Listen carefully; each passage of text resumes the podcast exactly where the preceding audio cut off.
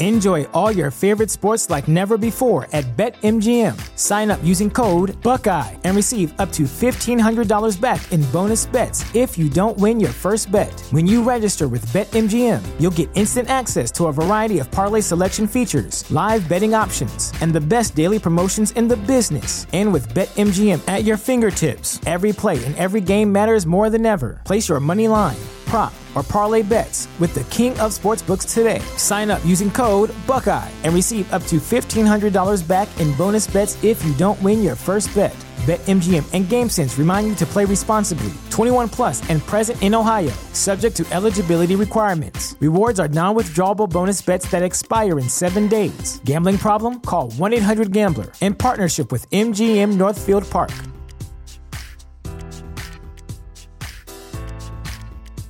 At Parker, our purpose is simple. We want to make the world a better place. By working more efficiently, by using more sustainable practices, by developing better technologies, we keep moving forward. With each new idea, innovation, and partnership, we're one step closer to fulfilling our purpose every single day. To find out more, visit parker.com slash purpose. Parker, engineering your success. Why is A E W successful? Why is Tony Khan running his promotion better than Vince McMahon and Bruce Pritchard are running Monday night and Friday night? Long-term booking.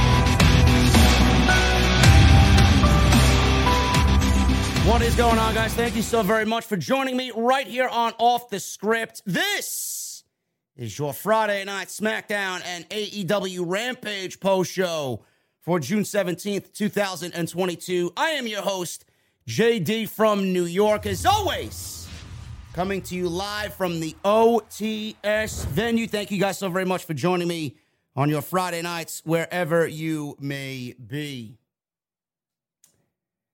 Man, oh, man, oh, man, oh, man. Where do I even begin? Where do I even begin? First of all, if you guys missed the podcast, very, very important podcast. Very, very important podcast. If you guys missed the podcast, it went live earlier this afternoon at one p.m. Off The Script, episode four thirty-four. We talked about Vince McMahon, the scandal, the allegations, Stephanie McMahon being named the interim C E O, and Vince stepping back. He's not stepping down. He's not stepping away. He's stepping back. Stephanie McMahon is the interim C E O of World Wrestling Entertainment.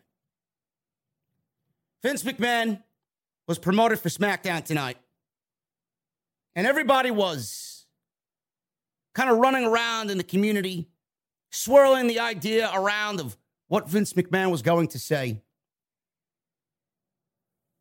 And when SmackDown started at eight p.m., we heard that iconic theme music, No Chance in Hell.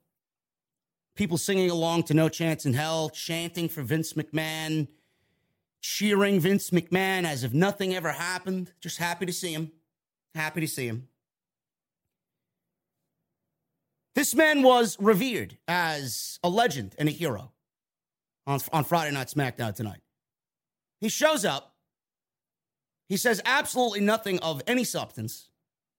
He goes over what the opening graphic of W W E television is. Then, now, forever. And the most important word in that phrase, together. We're in this together. Throws the microphone down, and legitimately, it lasted less than forty-five seconds. Vince McMahon's promo to open SmackDown lasted less than forty-five seconds.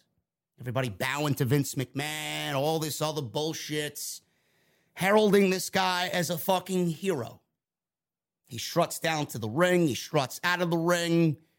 Smile on his face. They weren't kidding, man. Business as usual on Friday Night SmackDown. The locker room did not appreciate business as usual. They did not. There was actually backstage frustration over Vince McMahon's SmackDown appearance, and this is coming from Sapp on Fightful Select. He's provided an update on the backstage reaction to the news that Vince McMahon will be on the show. The reaction that Fightful got when speaking to people in the company was that of frustration as they saw what happened and heard what was going to happen, and they viewed the move as largely a superficial move. One talent said they saw Vince appearing on screen as a cheap ratings ploy in the middle of something serious, and don't expect much of the culture or presentation of W W E to change with McMahon still around and in control of creative. They go on to say, and quote, as long as Vince McMahon still has his creative duties, nothing will change. What could possibly be different? If he asks something of Stephanie as interim C E O, is she going to say no? One wrestler added.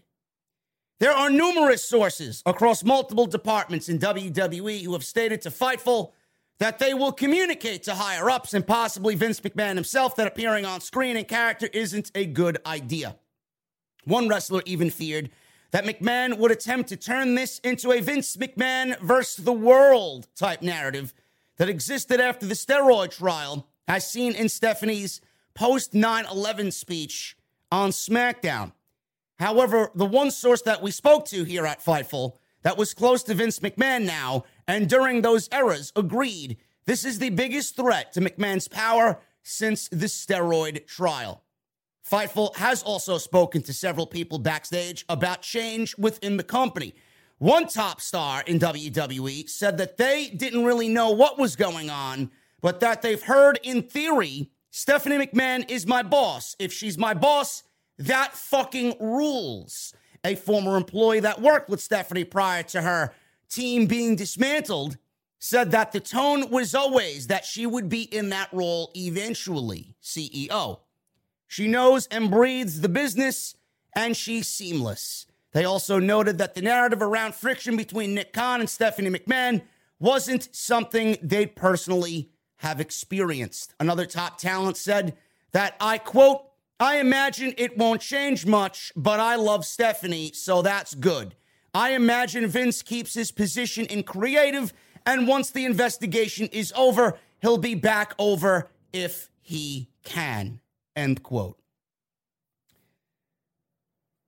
First of all, I loved reading this because it justified legitimately everything I said on the podcast earlier in the day.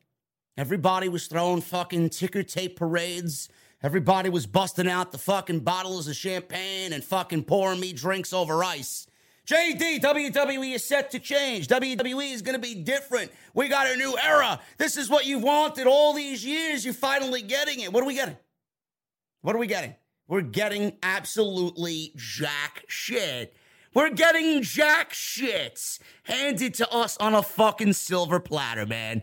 I knew what was going to happen before anybody reported what the backstage feeling in the company was. Stephanie McMahon is C E O, interim C E O by title only. That is it. Vince McMahon is never going to allow anyone outside or a McMahon to run the fucking company until he is dead in the ground. Six feet under.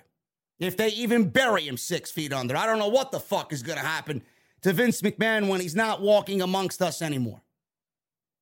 Vince is never going to relieve himself from this position, especially over creative.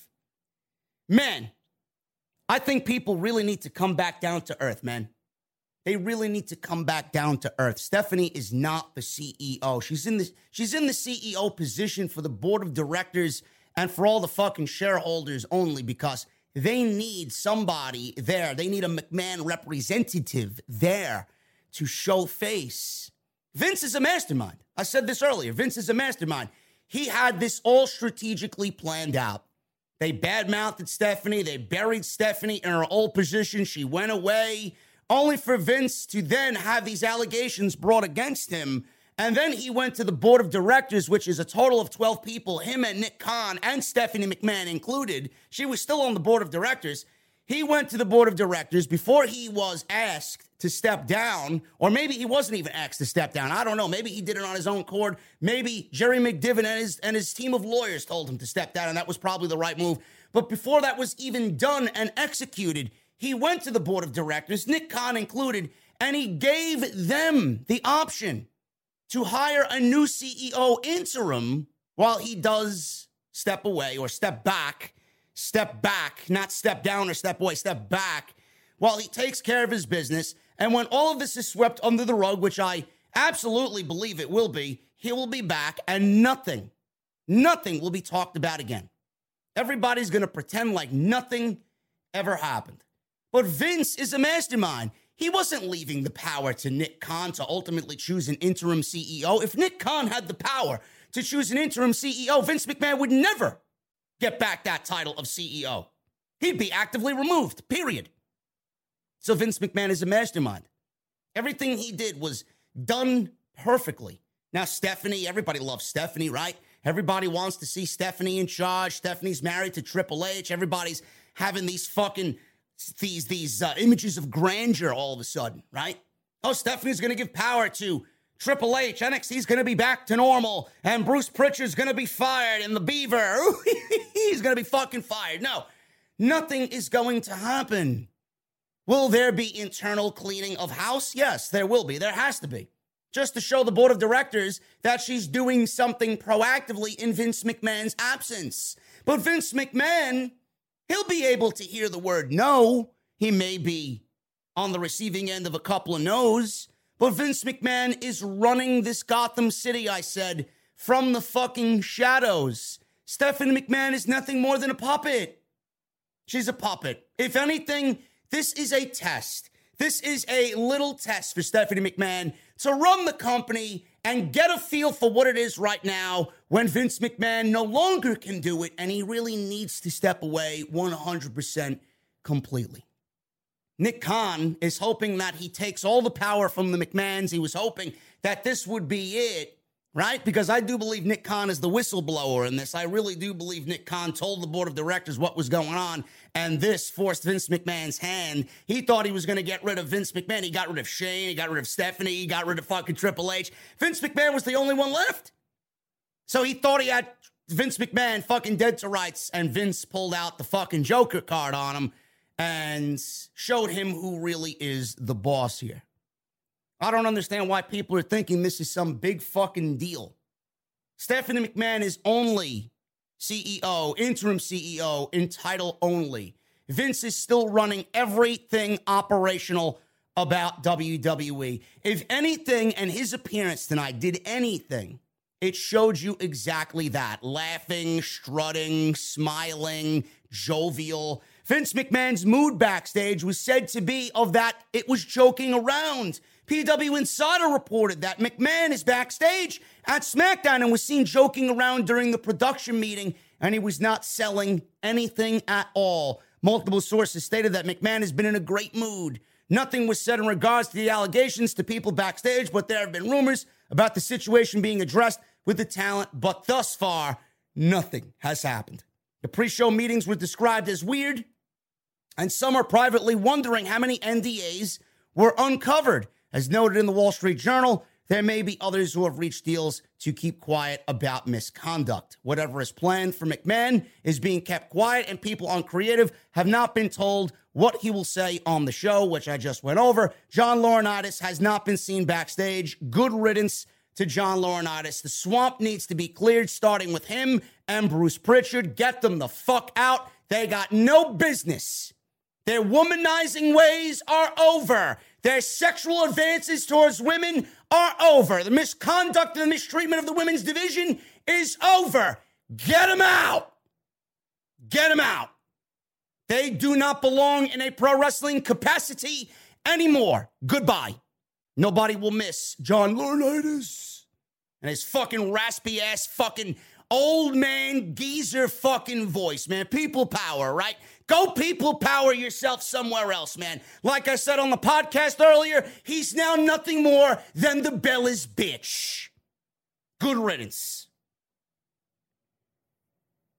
If this promo or segment by Vince McMahon showed you anything, it's that the man is one hundred percent still in charge of W W E. Nothing will change creatively until he is actively gone one hundred percent and the scent of Vince McMahon no longer lingers in the air. Backstage environment's going to be more of the same. That's coming directly from the fucking locker room. They don't believe a single thing is going to fucking change. So why are you thinking anything is going to change? The only thing that is going to change is that Vince McMahon will now appear to everybody, especially the drones, the e-drones out there, or you know who they are on social media. This man will be heralded more of a god than ever before, because I already see it happening.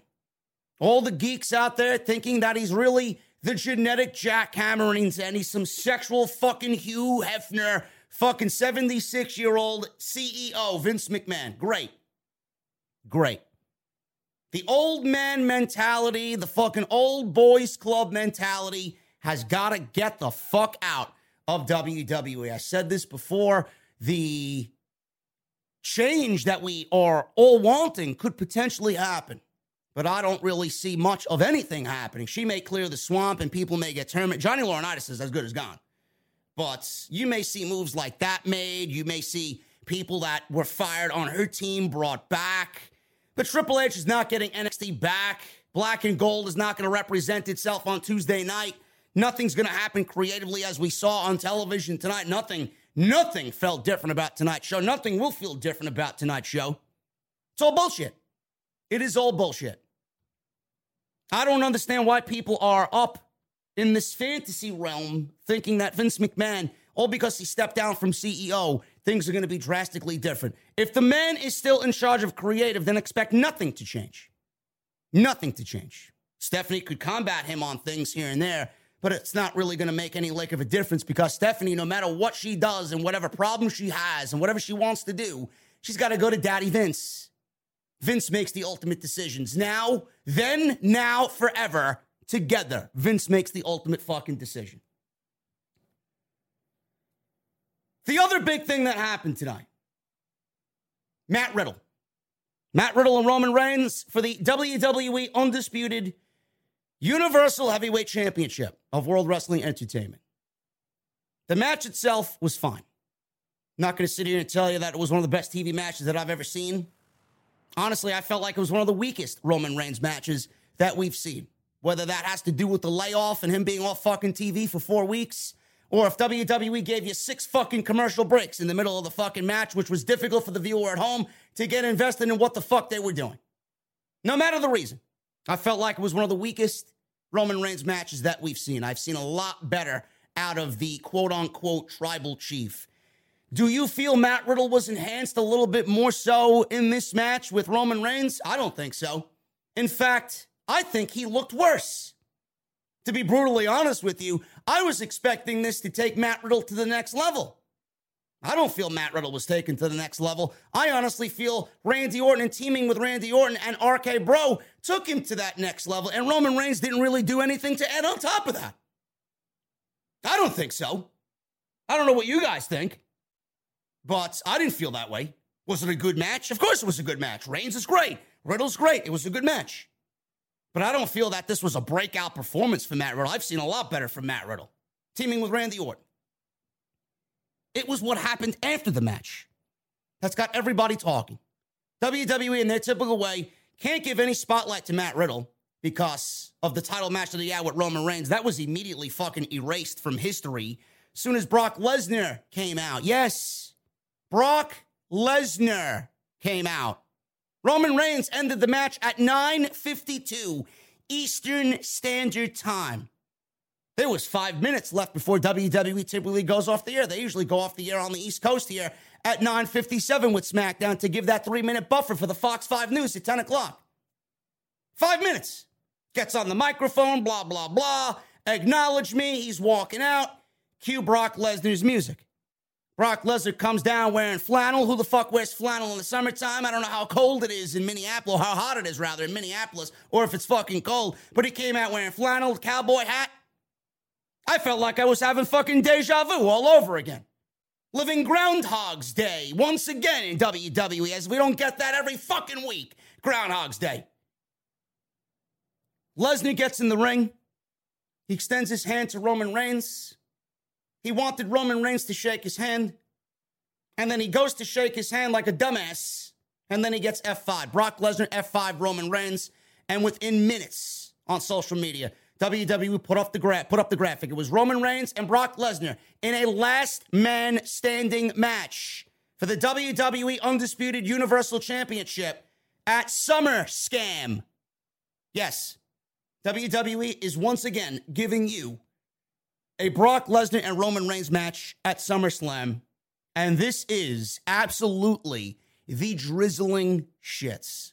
If you are even remotely invested in this, you may be the dumbest fucking shill I have ever come across, man. If you are excited about this match, you have absolute shit for brains. You are absolutely somebody I would not want anywhere near me talking professional wrestling. Go watch somebody else who somehow is fucking excited about this bullshit. Everything that I do on this channel, I give the best fucking ideas in the entire fucking community. I laid out exactly the roadmap that W W E needs to drive down on the road to SummerSlam. And what do they do? They give you Brock Lesnar and Roman Reigns again. What is this? The ninth time since two thousand fifteen. I, I don't get it. I don't get it. And the funny thing is, folks, the funny thing is, I had people on social media claiming to me that it was the only option and W W E is out of options.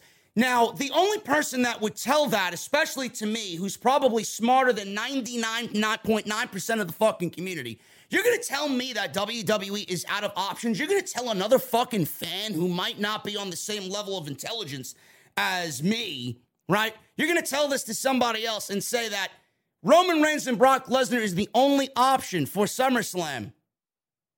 Roman Reigns and Brock Lesnar is not the only option for SummerSlam. First of all, First of all, this is a Nick Khan initiative, okay?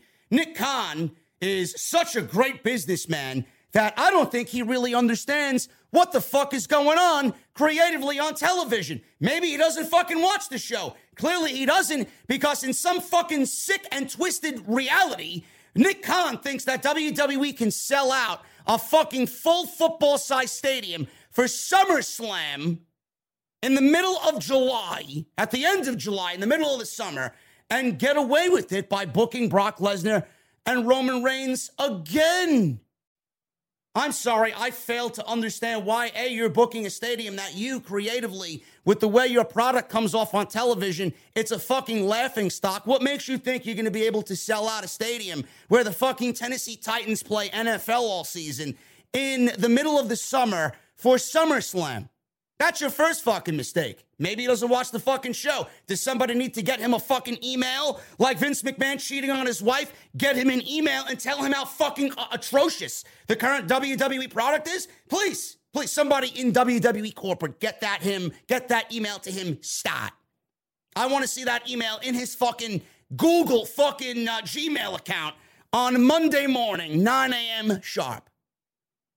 I don't get it. This is not the only option. Imagine telling somebody that this is the only option when you have Bobby Lashley and A J Styles on the other show. On the other show. You know, the show that Roman Reigns refuses to go on. The other show that Roman Reigns is holding their championship hostage. Imagine telling somebody that that's the only option when Bobby fucking Lashley is on Monday Night Raw flexing his fucking oily muscles so that Vince McMahon can get a hard on in his twenty thousand dollars Gucci suit. Imagine telling me that there's no options for Roman Reigns. But Brock Lesnar needs to come back because W W E is absolutely fucking desperate. Not even Bobby Lashley, A J Styles, Kevin Owens, right? I don't give a fuck. There are options. W W E is just afraid to take them. This is what they get. This is what they get. How sad of Roman Reigns' title run going into twenty twenty-two. Did you ever think that it was going to get as bad as it is now? I was an advocate for Roman Reigns' title run. I was. I thought everything he was doing was fucking great. He wore the gold glove. He made everything fucking he touched turn to gold. He was putting on banger after banger after banger after banger. The fucking stories in the ring were tremendous. He had fucking match of the year candidates with literally everybody that they put in the fucking ring with him, right?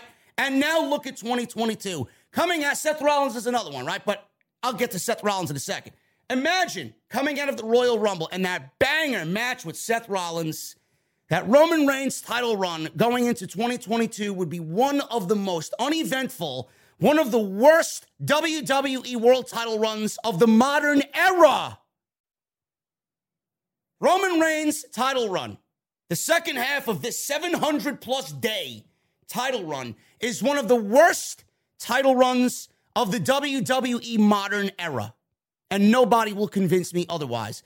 Part-time schedules, no shows, no appearances, taking a title away from Monday Night Raw and leaving, leaving them with fucking Austin Theory's oily pecs. This is what this title reign has boiled down to. This is what this title reign has boiled down to.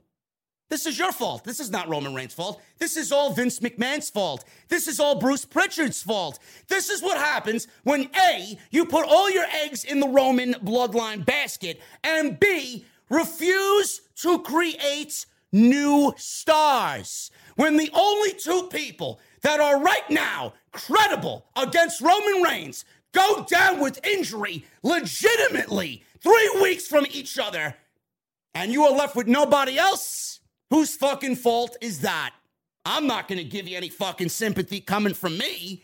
I know the fucking geeks online are going to fucking... fucking jerk off to the fact that Brock Lesnar and Roman Reigns are gonna go to SummerSlam. Are you truly excited about this? Or are you just genuinely a fucking dick rider, man? Are you a cocksucker? I can't stand these people, man. This is a match for the fucking blithering idiot out there who doesn't know any better. For people like me and you, this match sucks. The match at WrestleMania is one of the worst WrestleMania main events in company history.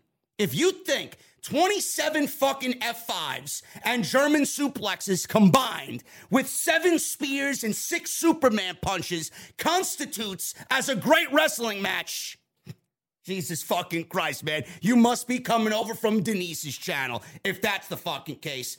You can't be fucking serious. You can't be serious. This shit sucks. This is really, I said it, man. I want to see everybody go. I want to see everybody go to Bonfire and buy themselves a SummerSlam t-shirt, man. I think any time that I've said SummerSlam, I say it every single year, man. It doesn't even fucking count the last times we've said it. It applies so much more now this year, man. Go get your SummerSlam t-shirts. They're on sale right now. Get ready for the summer, man. This is nothing more than a summer scam. W W E foolishly thinks that they're bigger than they think they are, and they can't even sell out a third of the fucking stadium that will be housing SummerSlam this year. You want to know why? Because of what they're doing. You think the fucking casuals are going to fly to Tennessee in the fucking heart of the summer to watch a match that we've seen fucking nine times already? Roman Reigns beat Brock Lesnar already at WrestleMania, when it counted for both titles. Now he's got to do it again? I'm sorry, I failed to see how this piques people's interest. What will happen? What's going to happen? Seth Rollins tweeted out, He put a fucking just, he put one of those emojis with somebody putting their fucking palm over their fucking face, man. He was so disgusted about what he saw, which is a inside thing, a little seed planted about what is to come. Roman Reigns and Brock Lesnar will have their match at SummerSlam on July thirtieth in a last man standing match for the W W E and Universal title. Okay? Now, what I think will happen, this sets it up perfectly. It's basically what I've been pitching, but they're doing it at SummerSlam instead of doing it at Clash at the Castle. What I originally pitched was Drew McIntyre and Roman Reigns at Clash at the Castle in Cardiff, Wales, and Drew McIntyre beating Roman Reigns for the Universal Championship. That's what I pitched. And then after that match is over, Rollins comes down, he fucking does the heist of the century all over again, and he wins the W W E title from Roman Reigns and takes the W W E title back to Monday Night Raw in the same night. Theoretically, Roman Reigns would lose both the Universal and W W E championships in the same night, so Rollins could take the title back to Monday Night Raw and we can get a proper main event on Monday night again.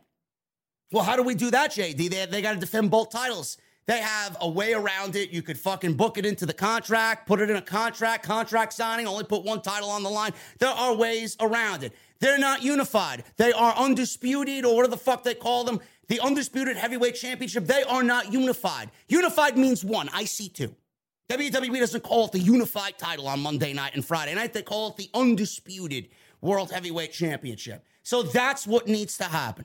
That's what needs to happen. Now, Brock Lesnar and Roman Reigns is happening at SummerSlam. Let's speed this up. Let's speed this up. Instead of that Clash at the Castle, we get McIntyre and Reigns with Rollins cashing in for the W W E title. We're going to speed this up to SummerSlam. Roman Reigns is going to beat Brock Lesnar at SummerSlam because he's got a date with Drew McIntyre at Clash at the Castle. We're going to get that match regardless. But Roman Reigns is going to beat Brock Lesnar. By that time we get to SummerSlam, Seth Rollins would have already run mo- mo- won Money in the Bank. He's going to cash in on Roman Reigns, and he's going to do the Heist of the Century two point oh at SummerSlam. And the kicker is, the, what he did at WrestleMania thirty-one was against Reigns and Lesnar. He's going to do the same thing in twenty twenty-two against Reigns and Lesnar. There's no I in team, but there is one in Indeed, and that's the hiring platform that you need to build yours. When you're hiring, you need Indeed. Instead of spending hours on multiple job sites searching for candidates with the right skills, Indeed's a powerful hiring platform that can help you do it all. One of the things I love about Indeed is that it makes hiring all in one place so easy because Indeed does the hard work for you. They show you the candidates whose resumes on Indeed fit your description immediately after you post so you can hire faster. Join more than three million businesses worldwide that use Indeed to hire great talent fast. Start hiring now with a seventy-five dollars sponsored job credit to upgrade your job post at Indeed.com slash Blue Wire Sports. Offer good for a limited time. Claim your seventy-five dollars credit now at Indeed.com slash Blue Wire Sports. That's Indeed.com slash Blue Wire Sports. And support the show by saying that you heard it on this podcast. Indeed.com slash Blue Wire Sports. Terms and conditions apply. Need to hire? You need Indeed. He's going to take the W W E title back to Monday Night Raw. How they do it, how they weasel it, how they fucking explain it, I don't know. That's their fucking job. I don't get paid to creatively write, though I should, for Bruce Prichard, because his ideas suck and I'm a fucking genius. That's what's going to happen. We're going to get a heist of the century at SummerSlam, and Seth Rollins is going to take that Money in the Bank contract back, or the W W E title back via the Money in the Bank contract, back to Monday Night Raw, while Reigns goes on to Clash at the Castle, defends the Universal title, loses that to Drew McIntyre, and goodbye, Roman. I'll see you at WrestleMania when you're in the main event against Rock one-on-one. That's what's going to happen. That's what's going to happen. I don't understand this. I don't understand how people are excited about this, man. You know, they usually say the first one, episode one, first part of a movie is always great. A couple movies that just bounce off my head that I loved dearly, that I love dearly, that are close to my heart, man. Jaws is my favorite movie of all time. Jaws two was okay, nowhere close to living up to the original. Jaws three was one of the worst movies I've ever fucking watched in the history of movies. Shit was fucking garbage. Jaws the Revenge, I kind of liked because, I don't know, even though the shark looked fucking cheesy as fuck, I just loved the setting. Nothing made sense about the movie. It was just a train wreck that I could not move my uh, my head away from the T V from. So Jaws, right, is the, one of the greatest movies of all time. Jurassic Park one, there hasn't been one fucking Jurassic Park movie that even came close to the first one. Alien. Now, this is the only time I would say Alien two was better than Aliens. Now, some may agree. I liked Aliens better than Alien one, so I guess that's a terrible fucking example. The Mummy with Brendan Fraser, right? How many fucking mummies did Brendan Fraser do? Nothing even came close to the first Mummy. Terminator. Terminator two is another one, right? Terminator two was one of the greatest movies of all time, better than the first one. It doesn't happen often. How many times do we need to see the same thing happen over and over and over again? They're doing the same match, and it's progressively getting fucking worse. Lesnar and Reigns progressively get lazier the more we get this match. The first match that they had at WrestleMania thirty-one is an all-time WrestleMania classic. It was one of the best WrestleMania main events of all time. I don't expect W W E to think that these guys are going to go out there and replicate that. Come on, man. How are you excited about this? I know I'm not. Give me a fucking break. This shit is fucking garbage. And if you're excited about this, you are absolutely mind-numbingly the dumbest fucking idiot that may exist in the entire wrestling community. Seriously. Anyway, guys, we're going to go over SmackDown. We're going to go over Rampage. I appreciate you joining me tonight on Off The Script. We got thirty-one hundred people in the venue, man. Thank you guys very much for all your support. What a tremendous day, man. Between this and earlier, go check that podcast out if you missed it, man. We got almost seven thousand people all day live. That's tremendous. I thank you guys very, very much, man. You are absolutely taking the podcasts to the next level. And I got some cool shit coming up, man. We got the beer garden coming in less than a month. We got the outside and the inside of the beer garden, man. We'll be sitting pretty, man, drinking our fucking old fashions. Live all summer, man, from the beer garden. I may be so fucking happy, man, that sometimes in the wintertime, I'll go to the beer garden and fucking get away from the goddamn cold, man. It's going to be great. I can't wait to show you guys. It is very much me and everything about me, man. I saw a early prototype of what they're working on. It is fucking fantastic. I'm legitimately blown away. Blown away. Anyway, hit that thumbs up, man. Hit that thumbs up. We got eight hundred fifty-four likes right now. I need at least twelve hundred minimum inside the O T S venue tonight for SmackDown and Rampage. Make sure you guys get those super chats in. Let me know what you think of tonight's embarrassing Vince McMahon promo. Embarrassing Vince McMahon appearance. And let me know what you think of Roman Reigns and Brock Lesnar at SummerSlam once again, this time in a last man standing match. Hit that join button. Become a V I P right here on O T S, man. Sit V I P with me. Wait till you guys see the V I P lounge in the beer garden, man. Oh, my goodness, man. You're going to need a dress code for this one, let me tell you. Hit that join button. You guys get those emotes and those custom badges next to your name. Great shit right there, man. I'm also going to try and get some new emotes done if I can find somebody that will do what I want with the emotes, just to add to what we've already got in the chat. So go join the V I P club, man. Become a channel member right here on O T S. Also, again, go check out the podcast, man. Earlier, we went live at one p.m. this afternoon, episode four thirty-four. So what that means is that there will not be a full-fledged podcast this weekend. I'll give you guys a bunch of extras, and I got news, man. I got news. So we'll have some extras this weekend, and then we'll start a brand new week on Monday. Make sure you guys go get your t-shirts, man. Bonfire dot com is the exclusive home of Off The Scripts. You guys can get this design and everything else that's on the website there, man. Summer Scam, J D's Elites, J D is Negan. Everything is there, man. But the Don of the I W C now available on bonfire dot com. That is the exclusive home of Off The Scripts. So make sure you guys go and check that out. And hit up my sponsor for today's show, man. Today we're sponsored by Audible. audible trial dot com slash script. John Moxley's got his new autobiography that just hit Audible for free. You guys can get it. Nine hours of John Moxley narrating his autobiography. That is audible trial dot com slash script. Let's start at the top, man, with Vince McMahon. Vince McMahon started the show, strutted down to his music, playing up to the crowd. Large portion of the crowd was also singing along with his theme song, like I said.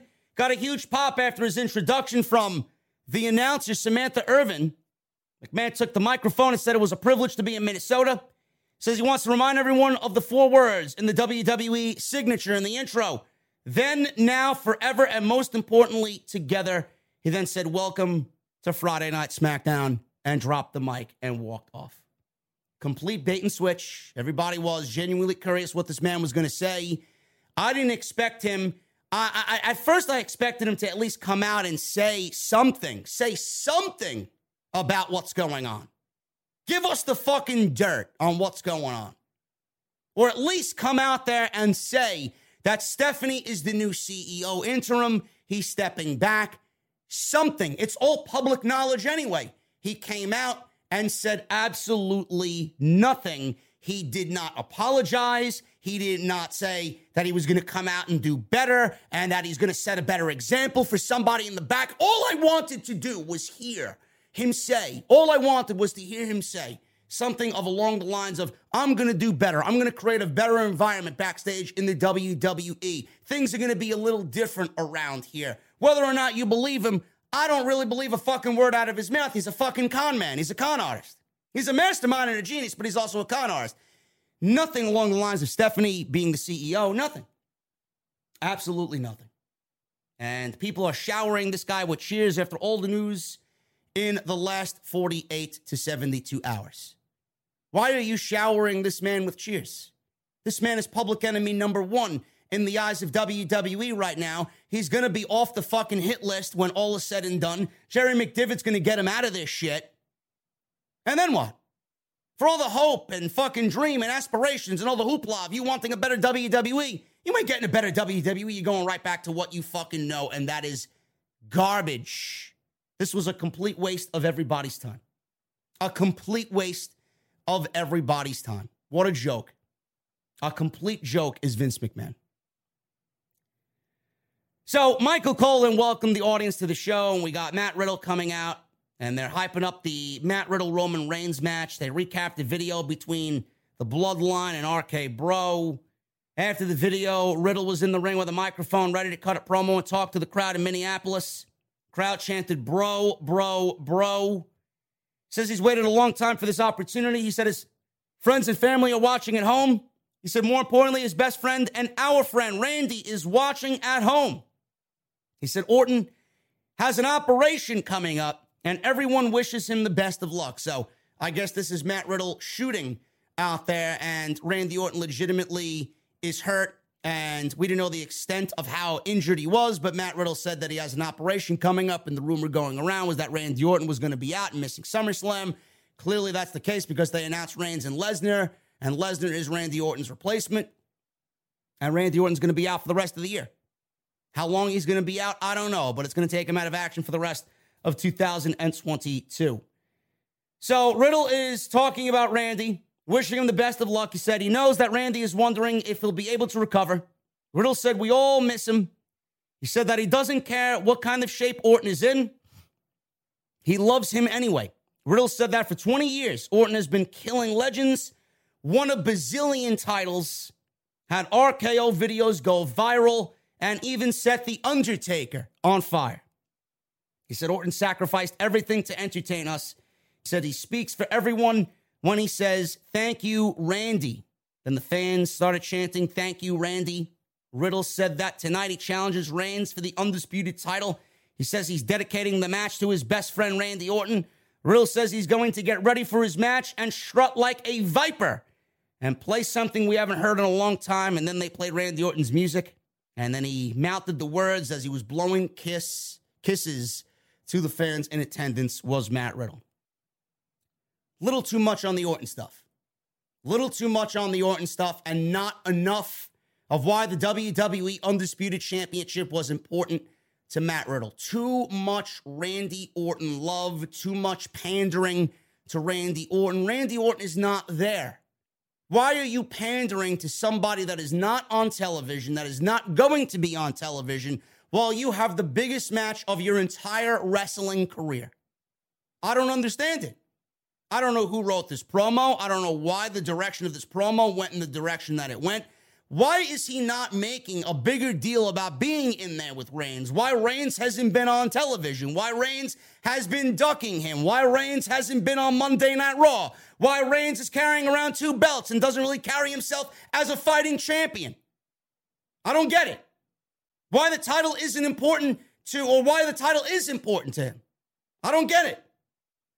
Too much on the Randy Orton shit and not enough on what's important and what brought Riddle to this situation with Roman Reigns. But I'll tell you what, all the Randy Orton pandering got me thinking for one thing and one thing only. When Randy Orton gets back to television, man, that heel turn is going to be swift, and it's going to be not shocking to me. It may be shocking to the fucking geeks out there who fucking sit through this shit without watching what they really are watching on television. It is going to be a great heel turn when Randy Orton gets back to television, because that is the only direction that I want to see when Randy Orton gets back to television. When he's back, R K O to Matt Riddle. Why? Because sitting at home watching him wrestle to spark change, and that's what we need. That will take Matt Riddle to the next level. A match with Randy Orton at WrestleMania in Hollywood. That's going to take Matt Riddle to the next level. What he did with Roman Reigns tonight didn't take him to that next level that I thought it would. So we go from that. It's Groundhog Day all over again, man. Madcap Moss versus Happy Corbin in a last laugh match. Now, W W E really is getting the last laugh on us, because this is nothing more than a fucking glorified rerun every single fucking week. They're the ones getting the last laugh because they don't give a shit about what we're thinking or what we're feeling in any sense. This match happened. I don't know why. I thought the match at Hell in a Cell was the blow-off, yet we got another match because they don't have anything else for these guys to do. So, it was an okay match. I mean, it wasn't fucking terrible. Moss is very serviceable in the ring. Corbin is not terrible. He is terrible when he wants to be, but he wasn't terrible here. It's dragged on. Corbin's in control. Corbin's got one of the worst acts and one of the worst gimmicks in all of pro wrestling. Madcap is great. I'm a Madcap guy. I want to see him fucking get over big, man. Crowd seemed to be into him. He was a Minneapolis home favorite tonight. So there was no rules to this match. I thought it was a no D Q match or, or something along the lines of last laugh match with a stipulation. This was a regular match. This was a regular match. Instead of keeping the blow-off match at Hell in a Cell, they just go and do it again and have no stipulation attached to it. Corbin was in control. Moss caught him with a boot to the face. Moss hit a second rope shoulder block. Corbin regained control and slowed the pace down with a chin lock. Fans broke into a Corbin sucks chant. Moss fired and hit a shoulder tackle in the corner. He allowed, or he followed rather, up with a fall-away slam. Corbin took over after sending Moss shoulder first into the ring post. They briefly brawled at ringside. Corbin took it to Moss with a clothesline, knocked him over the barricade, over the timekeeper's barricade, and they were fighting on the outside. So Corbin and Moss fought on the ring apron. Uh, after this, Corbin caught Moss with a deep six. Always a pretty-looking move is the deep six. Corbin's got some good offense. He just sucks. Deep six for a near fall. Corbin caught Moss with a choke slam for a near fall. Then they were on the outside. They brawled around ringside again. Moss and Corbin into the announce desk. They tease the count out. Eight, nine. Corbin gets back in the ring at a nine and a half. Corbin jumped back in. Moss hit the punchline. He, sa- he laid there. He was looking at Corbin. He was laughing. And then he went for another punchline. He hits his finishing move two times, and he gets the win. After the match is over, Madcap gets on the microphone and starts laughing at Baron Corbin. I mean, I sense you, you, you, you guys' enthusiasm in the in the in the chat. Uh, you guys are fucking thrilled, man. I see you guys going crazy because you couldn't wait for me to talk about this match, right? Unbelievable match, man. This is going to go down as one of the best matches all year in W W E history. Said not one single fucking soul at all. We got the Street Profits backstage. Street Profits backstage shilling that they will get a title match against the Usos at Money in the Bank. Great. A match that I don't expect the Usos to lose, because why would they? Why would they? If Roman Reigns is still going to be carrying both belts, so will the Usos. Usos are not losing to the Street Profits at Money in the Bank. So we go back to ringside, and Corbin is still out there. Why Corbin is still out there? I have no fucking clue, man. He lost the match. He's still fucking hanging around. This time he's berating Pat McAfee on the commentary table. So he gets on the microphone, and he approached Cole and McAfee at ringside. Corbin said that he and McAfee have known each other for a very long time. He said McAfee makes jokes about him all the time. He said when he was at rock bottom, McAfee called him broke-ass Corbin. Corbin then said that even since he's hit it big, McAfee still cracks jokes on him. He said McAfee needs to stop. Corbin said if he doesn't, he will throw his skinny ass in the ring and make him wish he were dead. McAfee asked Cole if he minded, and Cole said no. So he gets up from the commentary table. He grabs a microphone. McAfee then speaks to the Minneapolis crowd. He sang Bum-Ass Corbin, and the crowd sang along with him. Bum-Ass Corbin, and they chanted along. McAfee then led a crowd in spelling Minnesota, which they loved. McAfee said with the help of Minnesota, they can give Baron Corbin what he deserves. McAfee fake laughed and said, "You suck." The crowd laughed along. Corbin walked up the ramp, and the New Day walked by him as they were making their way to the ring for their tag team match against Jinder Mahal and the Skyscraper Shanky.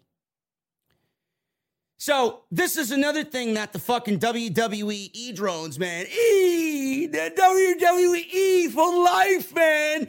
E all the way. You know, these are the geeks that are out there fucking uh, raising their fist in support of W W E, man. All the fucking virgins and fucking incels online. These people are entertained at the thought of Pat McAfee and Baron Corbin at SummerSlam, because that's exactly where this is leading. And W W E is taking the same fucking route that they did for WrestleMania. This is a mirror image of how W W E is booking WrestleMania. They're going about booking SummerSlam the same way that they booked WrestleMania. John Cena is going to be back against Austin Theory, and Roman Reigns is wrestling Brock Lesnar, and Bianca Belair is going to be wrestling Becky Lynch, and Pat McAfee's going to have a fucking match, right? We'll probably get the Usos versus Kevin Owens and Sami Zayn at SummerSlam for the tag team titles. It's the only thing I'd probably be remotely interested in. W W E and the fucking geeks out there that are excited about this, they don't realize the fucking damage this causes, how pathetic this looks, and what a bad look for W W E this all is. W W E has absolutely nothing for Baron Corbin to do. That's not even the fucking problem. They got nothing for Baron Corbin to do, and they got nobody on the roster for Baron Corbin to feud with, that they have to go and resort creative onto Pat McAfee. Pat McAfee is a fucking commentator. His job is to get paid to color commentate alongside Michael Cole. His job is not to get in the ring and be an active pro wrestler. This would make Pat McAfee's second match on SmackDown in two thousand twenty-two. He has just as many matches as Xia Li does in all of twenty twenty-two, and she's a full-time fucking employee. Does nobody find that to be a little fucking fucked up? Do we really need Pat McAfee to wrestle at SummerSlam? Because once again, W W E thinks they're the big fucking dog in the yard, and they can sell out a big stadium. Meanwhile, they don't even have SummerSlam remotely even close to being sold out. Now they have to go and do the same thing that they did with WrestleMania for SummerSlam. Pat McAfee wrestling Baron Corbin only exposes W W E's lack of creative and lack of fucking roster. I think this is a shit idea. This is a terrible idea. And I'm not taking anything away from Pat McAfee, and I'm not taking anything away from the people that actually enjoy Pat McAfee.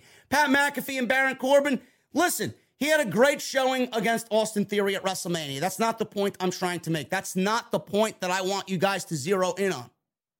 Okay? The point I'm trying to make is, is the fucking roster is so goddamn fucking weak, and W W E has refused to build up any new stars to fucking put in there with Baron Corbin that they have to go so desperately to the commentary table because Pat McAfee is more over than anybody on their active roster, and they would rather trust Pat McAfee than call up somebody from N X T to get their feet wet at SummerSlam against bum-ass Corbin. This is a problem. This is a big problem. And if you don't recognize the fucking problem, then you are the fucking problem. This shit sucks. WrestleMania itself was, luckily, night one anyway. Night two sucked. Night one was a very good show. Pat McAfee actually saved night two. But that doesn't mean I want to see Pat McAfee in the fucking ring again against Baron Corbin. Nobody wants to see him get in the ring again when W W E should be in the business of building new stars. What about Braun Breaker? Why not call Braun Breaker up from the main roster? Braun Breaker played football. So did Baron Corbin. Why do we have to go and reach out to the commentary table and get Pat McAfee in there because Pat McAfee's got more social media presence and more fucking audience than anybody on the W W E roster? It's sad, it's desperate, and it's fucking pathetic. This is what they get for not building new stars. This is what they get for not really zeroing in on building new stars and calling new stars up from N X T when they got two fucking stars legitimate enough to challenge Roman Reigns, and that's about it. And when they go down with injury, they got to fucking go and call up Lesnar. Hey, man, can you come back? We'll up your pay by one hundred thousand dollars. Give me a fucking break. Shit sucks. What a complete fucking joke, man. If anybody looks at this and is remotely interested, I don't know who the fuck is buying tickets for SummerSlam, man. I genuinely feel bad for anybody that bought tickets for SummerSlam. I do. You're getting a fucking WrestleMania repeat. That's all you're getting. That's what you want? Deja vu. Groundhog's Day all over again. Sad. Sad. The level of creativity in this company is fucking alarming. It really is. And I mean that in the worst possible way. It is downright fucking atrocious. It is the worst I have ever seen it. And I've been watching this shit since I was four fucking years old, man. I'm forty years old. Since four years old, I've been a W W E fucking avid watcher for thirty-six fucking years. I do it full time as my job on YouTube to bring you guys what I do. This is the worst I have ever fucking seen it in thirty-six fucking years. Awful. Once again, goes to show you who's really in charge, man. Vince McMahon is still in charge. Still in charge. New Day. We got New Day against Jinder Mahal and Shanky. This shit sucks. New Day was in there. Kofi Kingston was in there.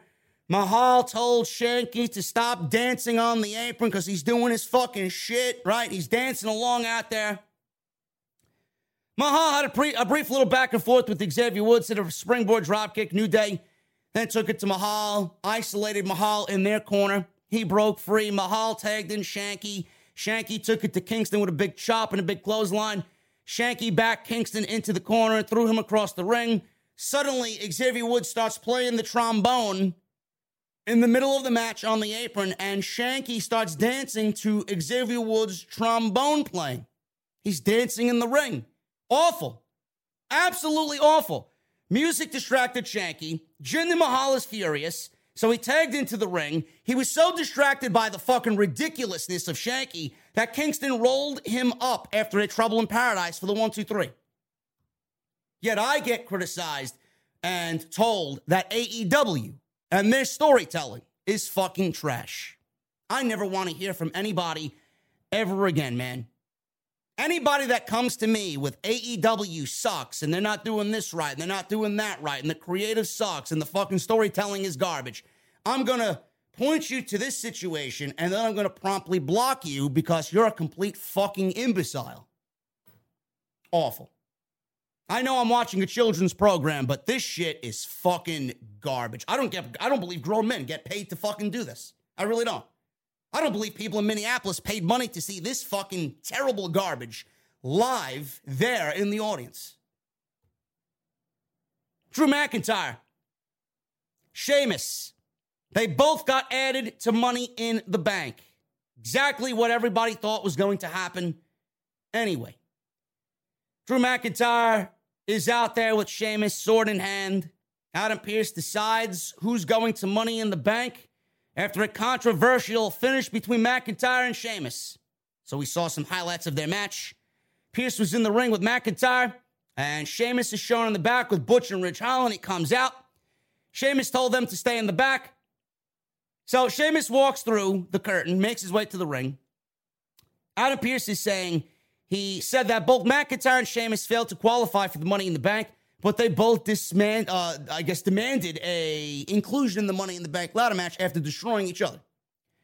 So Pearce then mentioned that what's in the briefcase is the contract for a title match whenever you guys want over the next twelve months, and that the winner has an eighty-five percent success rate of cashing in. McIntyre says if he doesn't get in, there's one hundred percent chance he's going to whip someone's ass tonight.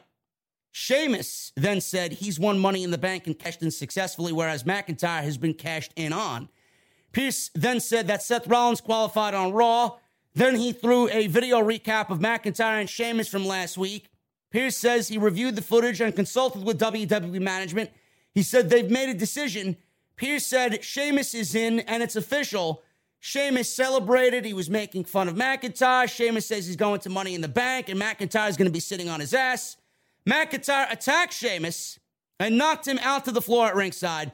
Pearce tried to separate them. Pearce then said to McIntyre, why, why, why, why? If you just waited just a little bit, I was going to tell you that you were also in the Money in the Bank ladder match.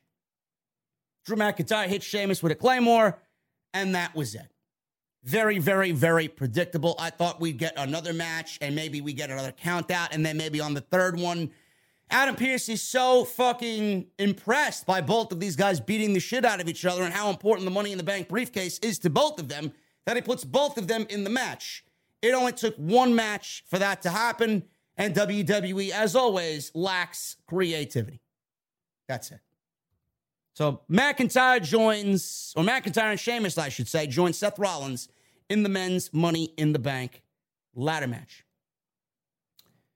We got a backstage promo with uh, Natalya. I almost fell asleep. And Natalya was looking over this way.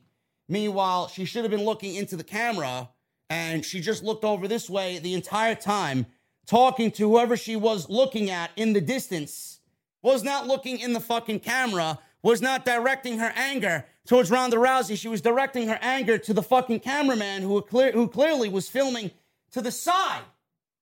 Natalya. Ridiculous. Look into the eyes of the people watching at home. If you want me to believe what you're saying, look into the fucking camera, Natalya. Natalya, into the camera. Talked about Ronda Rousey. oh, oh, sorry, man. It's like a fucking disease, man. Every time I ma- every time I mention Ronda Ronda Rousey, uh, I usually fall asleep. So uh, you got you got to beware, man. You got to beware. Make sure you have a pillow on hand and a blanket on hand at all times, man. You fucking mention Ronda, you may be uh, you may be falling asleep. you may be falling asleep, man. I'm sorry. I'm sorry. Okay. Natalya's talking about Ronda Rousey and her win over Shotzi last week, and the attack by Natalya. Megan Moran welcomed Natalya to the back and said, we all saw Rousey in pain last week. She said that Ronda Rousey was in pain, and the sharpshooter is the most devastating submission in W W E history. Natalya said Rousey isn't there tonight. Thank God. I'm sure Minneapolis was fucking completely thrilled that Ronda Rousey was not able to put them to sleep. Otherwise, they wouldn't have been as loud as they were tonight.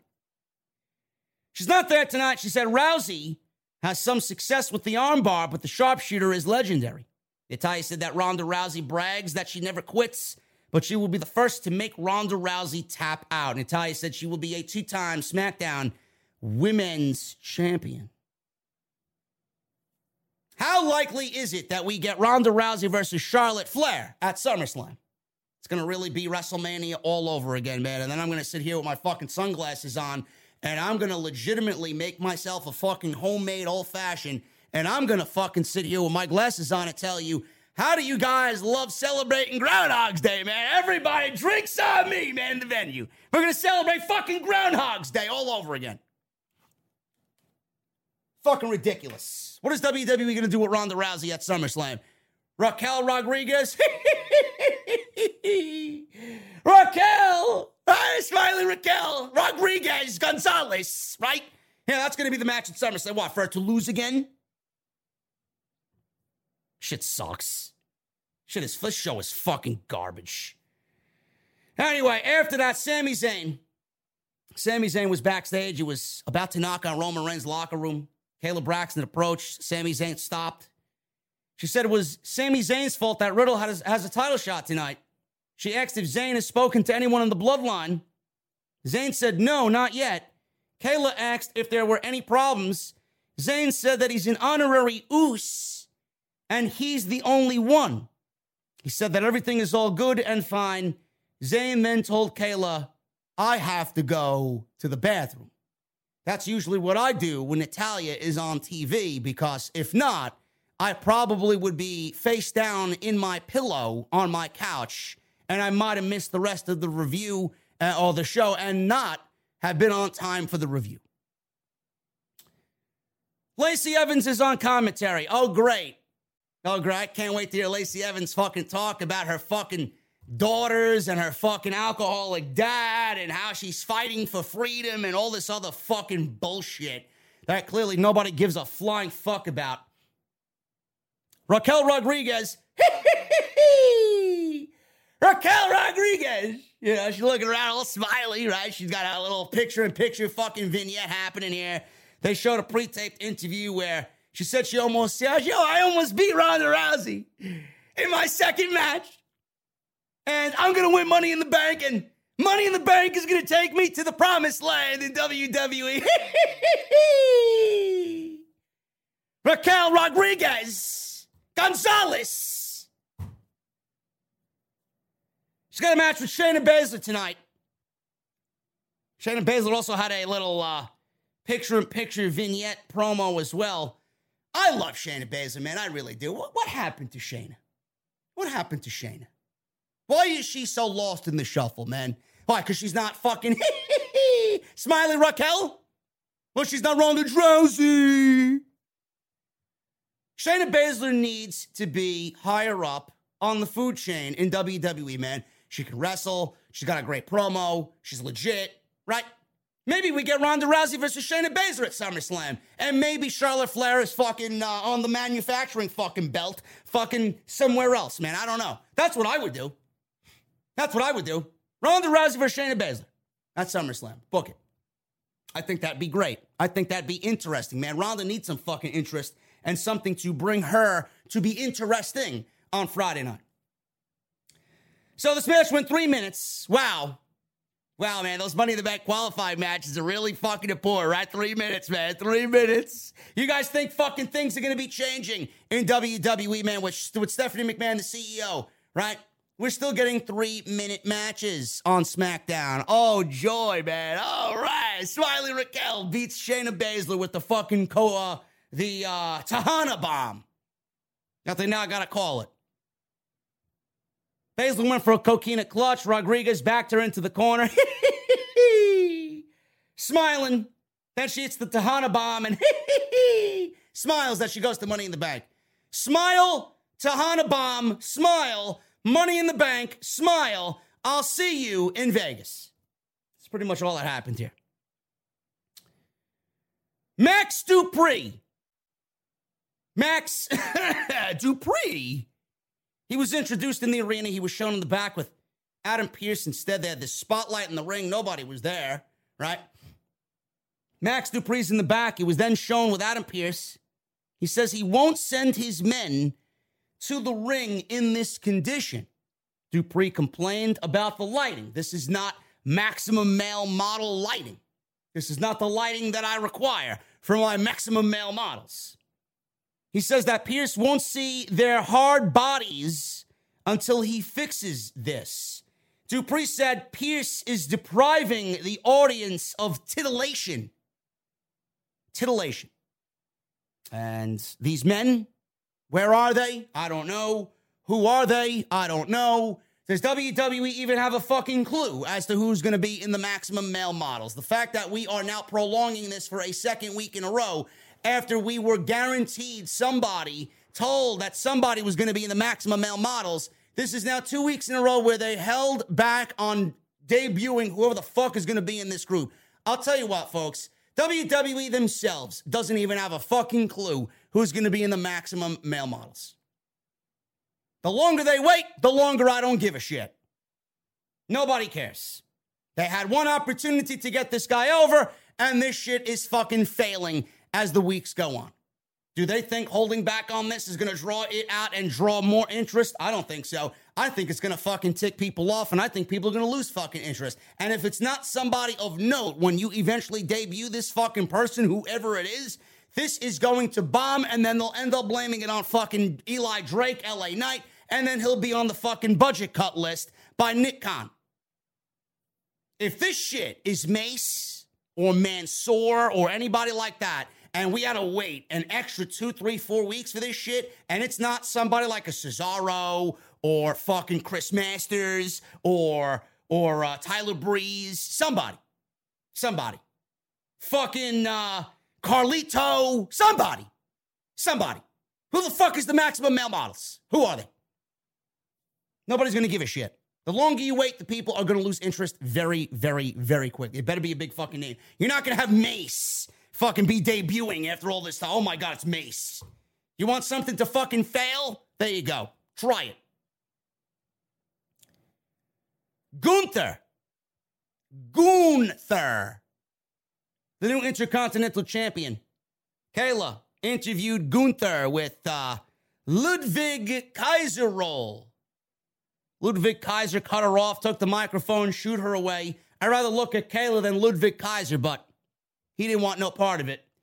He said that the Intercontinental Championship belongs with Gunther.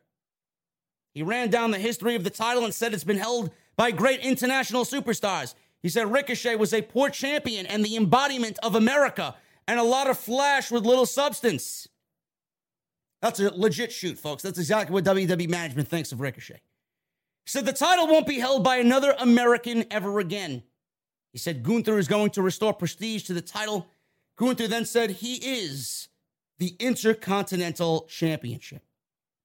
Or he is the Intercontinental Champion. I thought, I thought Marcel Bartel cut a very good promo here, man. I thought he carried himself well. I thought he sounded great. And the reason why they're having him do the talking, which I don't really like, because I would like for Gunther to kind of accentuate how he's feeling, and he just stands there looking like the monster. I guess that's their vision of Gunther. I don't think W W E really trusts Gunther with a promo or a microphone. So that's why they got Bartel out there. They're having him do all of the talking, getting all of the points across are coming out of Marcel Bartel's mouth and not Walter, which I find a little bit bizarre because Walter did most of the talking in Imperium, and now we're not getting him saying much of anything. But that's what W W E thinks of Walter. He's a weak promo, but he's got a great look. Matt Riddle. Matt Riddle. Main event with Roman Reigns. This match was good. Wasn't some blow-away fucking match. Not going to be a match of the year candidate. But it was a very good match. T V match. We had three commercial breaks. One right before the match. One four minutes into the match. And then legitimately another four minutes after that. We got three fucking commercial breaks in this match. It is very difficult to get invested when there are three commercial breaks in one television main event match, especially for a world championship, man. I honestly wish Fox would go about doing most of this commercial free and taking most of the commercial or commercials in the in the middle of the show where I don't really give a shit what's going on. Add more commercial breaks in Corbin and Madcap Moss. Add more commercial breaks in a fucking Shanky versus uh, fucking Xavier Woods match. I don't give a shit. Seriously. This is not the type of fucking match I want to see on T V riddled with three or four commercial breaks. It's lame. It's lame. We have more commercial breaks in this match than we got during a fucking Iron Man match or one-hour Broadway with uh, Hangman Page and Bryan Danielson. It's ridiculous. So the stipulations are, if Riddle lost, He could never challenge Roman Reigns again for the title. People are asking me, well, J D, why don't we get Matt Riddle versus Brock Lesnar versus Roman Reigns at the main event of SummerSlam? Not going to happen, geeks. Well, if you pay attention to the fucking show that you so desperately love every fucking week, you realize that Matt Riddle can't get a goddamn title match anymore. He lost clean. Goodbye. Back to Monday Night Raw you go. Riddle, Riddle got a big reaction. He was incredibly over. Riddle is incredibly over. I don't understand why W W E has waited this long on Matt Riddle. I really don't. I genuinely hope that they see something big in Matt Riddle. If Matt Riddle is not a W W E champion by twenty twenty-three, somewhere in twenty twenty-three, they have fucked up tremendously. They fucked up tremendously. I don't know what the fuck they're waiting for. I know everybody's got to wait their time, and I hope, I genuinely hope he gets his time, man. He is so over as a babyface, and the team with R K Bro, teaming with Matt, uh, uh, Randy Orton and Matt Riddle, so great.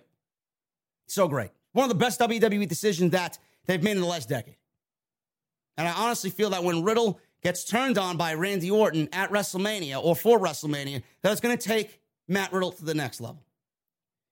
So Riddle attacked Reigns right at the bell with some kicks in the corner. Reigns fired back, big right hand. Riddle was on the receiving end here. He recovered. He had a fisherman suplex, nicely done. Followed up with a floating bro out to the floor.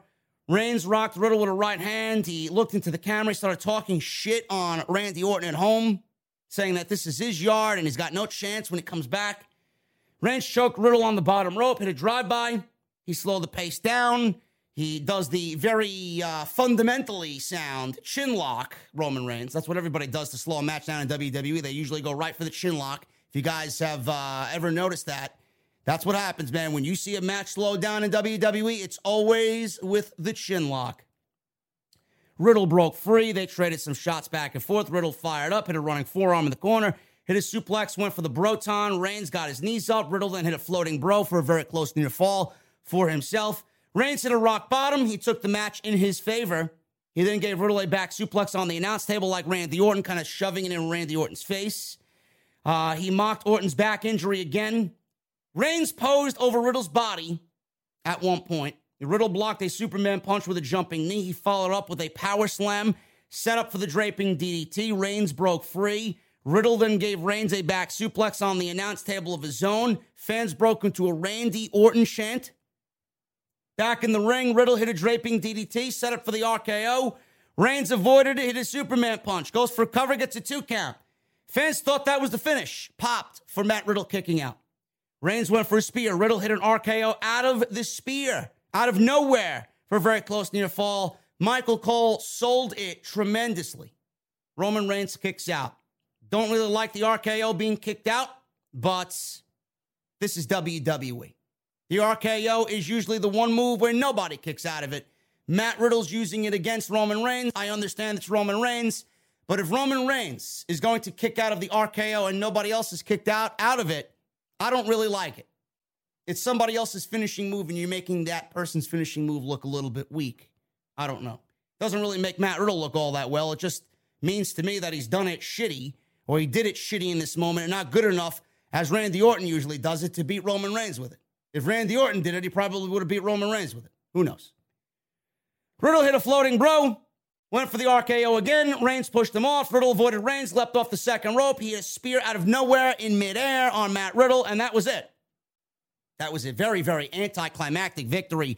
Came legitimately out of nowhere, very abruptly, and the Usos ran out to celebrate with Roman Reigns. At the, at the end of the match, uh, Reigns took the microphone, did his usual shtick, holds the titles up, acknowledge me, Minnesota, blah, blah, blah. He yelled that there was nobody left. Noted two years ago he promised that he'd wreck everyone and leave. That's exactly what he did. He wrecked Riddle, and now they're leaving. He added that there's just one more thing. Acknowledge me. Fans erupted as Brock Lesnar's music hit. How you get excited about this, I don't know. Commentary selling this as if it's the first time this ever happened. This is like fucking eight times before it happened. Nobody cares. Reigns faced off with Re- uh, Lesnar. He cracked a smile, offered a handshake. Reigns hesitated. He shook his hand. Of course, Lesnar grabbed Reigns, hit the F five. The Usos jumped in but gave Lesnar Uh, some problem there, and he overcame them and gave them an F five, and that's the way SmackDown went off the air. I ranted about it in the in the open. I, I don't want to really rant about it again. This shit sucks. I'm not excited about this whatsoever. If you're excited about this, man, more power to you. I'm not saying you can't get excited about it, but I have every fucking right to tell you that it's fucking god-awful. They had one of the worst matches in WrestleMania history. I do not care to see it again. This time in a last man standing match, no matter what the stipulation is, no matter what the match is, I don't care. For the love of God, I hope Seth Rollins cashes in the Money in the Bank briefcase on one of these guys, on Roman Reigns particularly, and takes the W W E title back to Monday Night Raw. Seth Rollins should be in a furious state that Roman Reigns is holding his championship, and he should go after that championship. The fact that Monday Night Raw doesn't have a championship, he should be very pissed off about that. Roman Reigns hasn't come over to Monday Night Raw. I want the W W E title back on Monday Night Raw. It's very easy to work yourself into a fucking script and script Roman Reigns losing the W W E championship and giving it to Seth Rollins and having Seth Rollins take it back over to Monday Night Raw. It is scripted. It is a scripted program. Don't tell me that they don't have to do that. They can't do that. They could do whatever the fuck they want. It's a scripted program. That would leave McIntyre to beat Reigns, and Reigns can go part-time whenever the fuck he wants. He wants to go part-time? Goodbye. We only want full-time performers on our roster. You want to go away? Goodbye. There's nobody left for you? Goodbye. You want to wait for The Rock at WrestleMania? Goodbye. Next week, Gunther and Ricochet in a rematch for the Intercontinental title. I said it, I'd love to see it again. We're getting our wish. Is it going to be any different than what we saw last week? No. Ricochet is going to get buried. Goodbye. Shinsuke Nakamura takes on Sami Zayn for a shot in the ladder match. I see Shinsuke Nakamura beating Sami Zayn there, and I feel like Sami Zayn is going to get kicked out of the honorary role for being an oos. And Shotzi goes one-on-one with Aaliyah to get into the Money in the Bank qualifying, or uh, in a Money in the Bank qualifying match, to get into the Money in the Bank ladder match. Uh, whoever loses this match may be the first one to get budget cut by Nick Khan. And he'll be... Uh, He'll be the one to make that decision, and Johnny Laurinaitis will be replaced. Somebody else will be making those phone calls when the next round of budget cuts happens, because John Laurinaitis is about to get future endeavored himself. We're going to go over Rampage briefly. I'm not going to sit here too longer, uh, too much longer and go over Rampage. It was a very good show. Uh, I enjoyed Rampage a lot, but I didn't really uh, find anything overly exciting about it, but we'll go over it. Mostly everything that came out of SmackDown tonight was the bigger story compared to everything else. And I wanted to really focus on all that with all the uh, McMahon hoopla and the Roman Reigns, Brock Lesnar shit. And everything that's coming out about W W E and Sasha Banks. There's just a lot going on, man. There's just a lot going on right now in W W E. And we'll worry about uh, A E W next week. We got a major main event match for Dynamite announced on Rampage tonight. Should be great. twenty-seven hundred in the venue, man. I appreciate you guys very, very, very much for joining me on Off the Script tonight.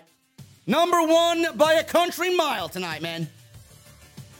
Number one by a country mile. I appreciate you guys hanging out with me as always here on O T S. Follow me on social media at J D from N Y two oh six. That's Twitter and Instagram. Hit that subscribe button down below. Turn on the bell for notifications. Hit that thumbs up. We need one hundred more likes for twelve hundred minimum.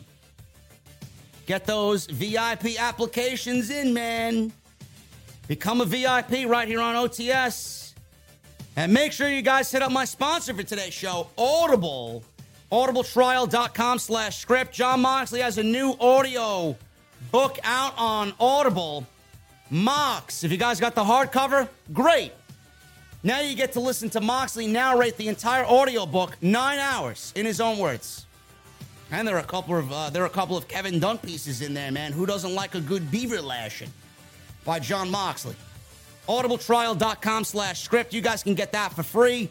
You sign up, and you get thirty days of their service and one free audiobook. You guys can get the, the book on me for absolutely nothing, man. So make sure you guys go and sign up. That's audible trial dot com slash scripts. Rampage. We open up with John Moxley and Dante Martin. First time ever between John Moxley and Dante Martin. Went about eleven minutes or so.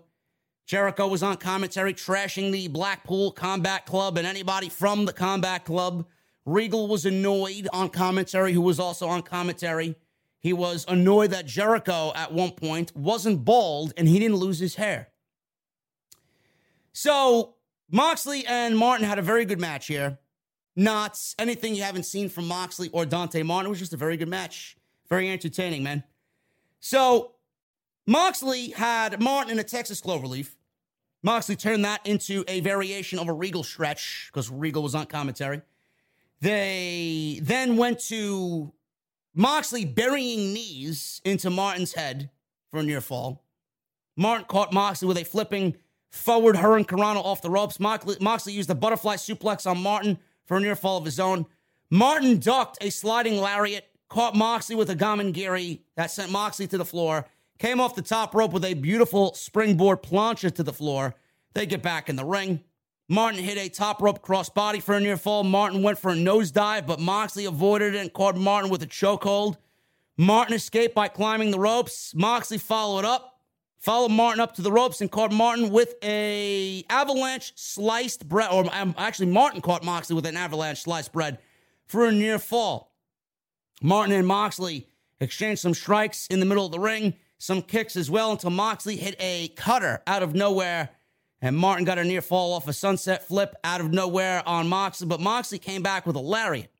So Moxley started beating him down with the hammer and anvil elbows, then locked on the stretch with a hammer lock on the mat. And Martin had no choice but to tap out.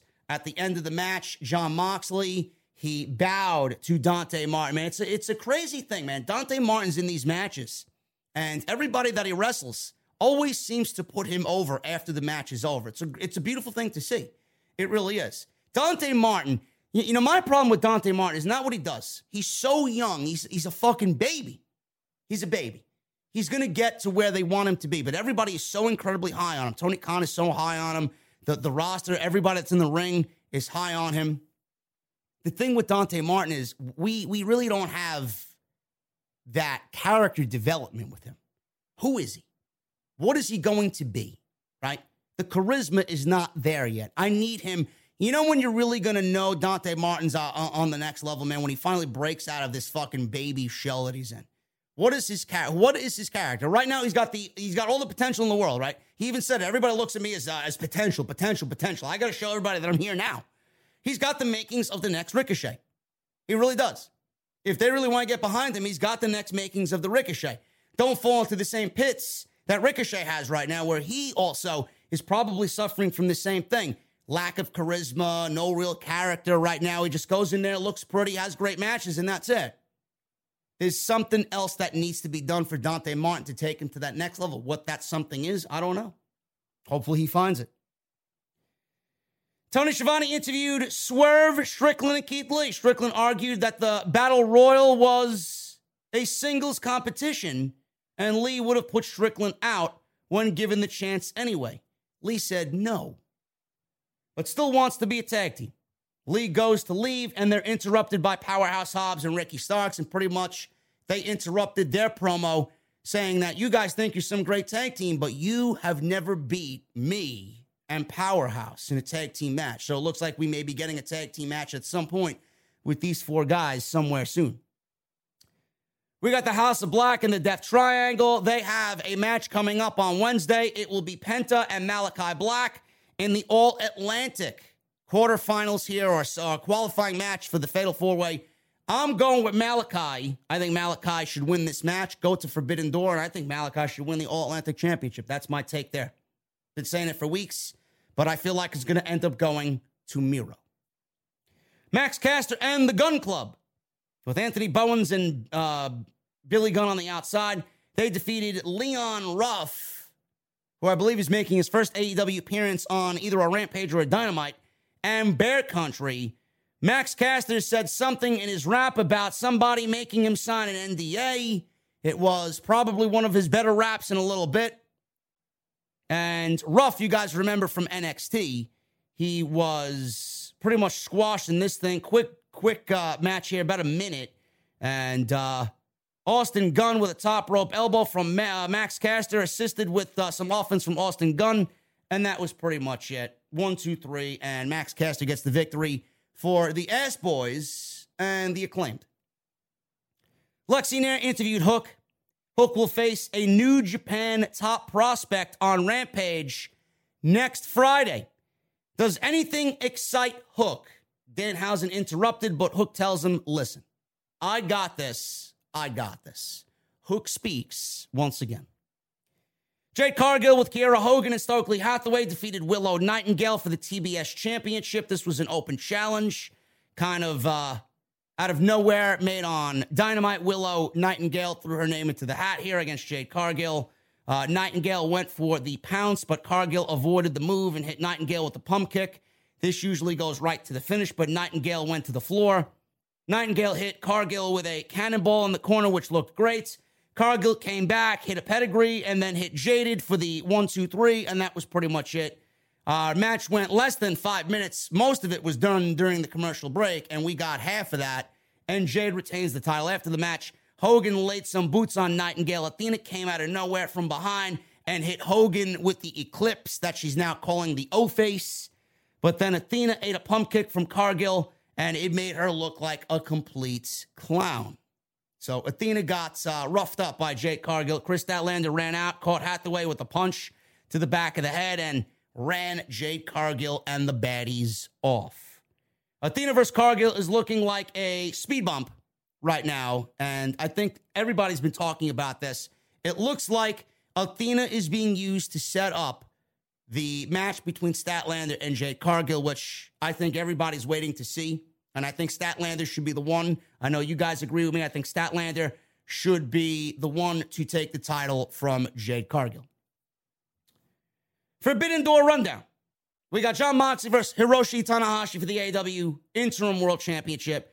Miro versus Pac versus whoever wins the Pentagon and Malachi match versus whoever the New Japan guys are going to be. That's going to be a fatal four-way for the All-Atlantic belt. Thunder Rosa versus Tony Storm for the A E W Women's Championship. F T R versus Jeff Cobb and Great O'Khan versus Roppongi Vice. This is a winner-take-all match for the I W G P, triple A, and the Ring of Honor Tag Team Championships, I believe. It may not be triple A. I wasn't really sure, but they are the triple A Tag Team Champions, are F T R. Those titles might not be on the line.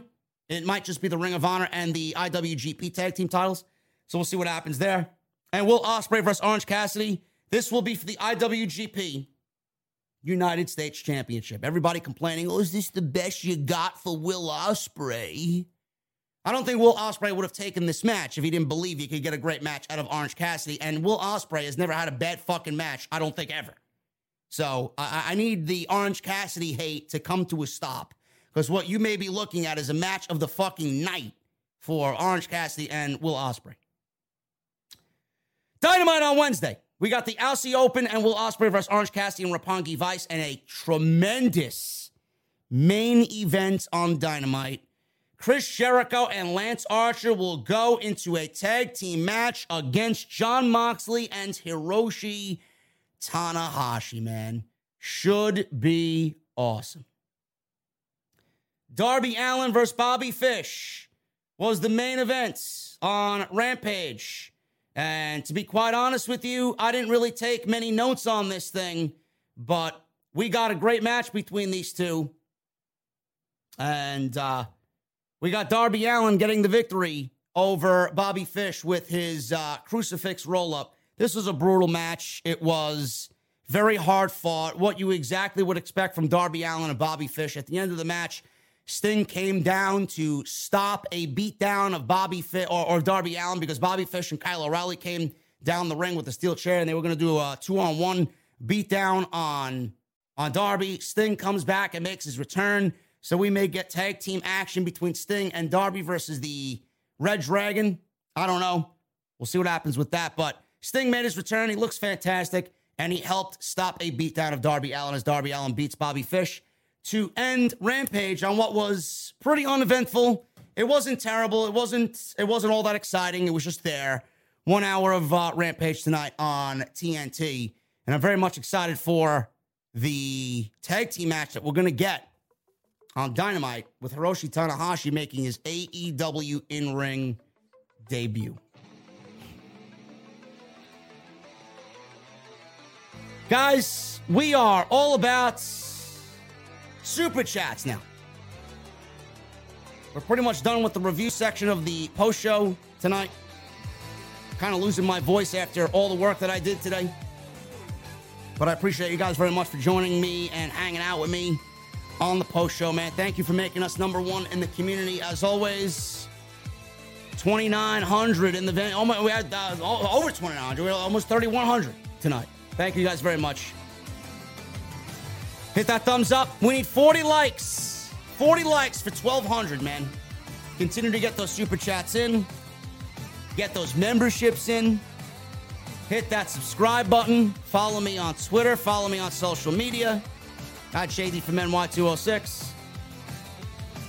And make sure you guys keep an eye out for all the news coming this week, man. A couple of extras this weekend. Going to get you guys caught up on all the late-breaking news and rumors regarding Sasha Banks and anything else to come out of the Vince McMahon controversy right here on Off The Script.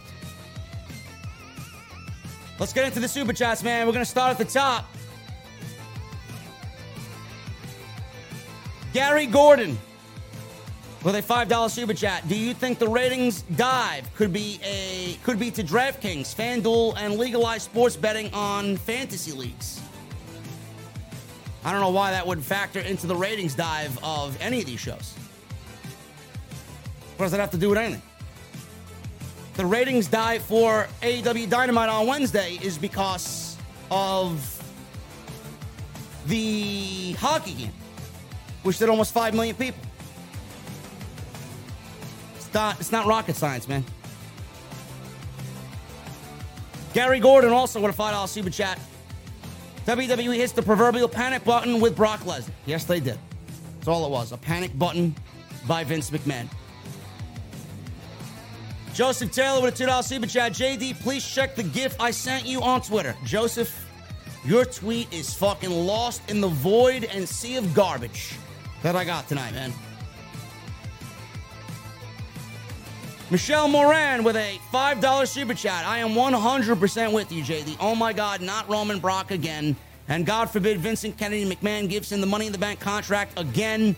Side note, the tribal chief looks a little chunky. Is it that he looked a little chunky? Or is he putting on weight for a movie role? I don't think Roman Reigns is the type of guy to get lazy on his workouts, man. I don't. Michelle, I, I think Roman Reigns looked just fine tonight. Tony Brown with a four ninety-nine super chat. Jade and Kiera, sweet cakes. Absolutely, Tony Brown. You know when the booty meat is on T V, man. It is always shining proud on A E W, man. Don't forget Athena.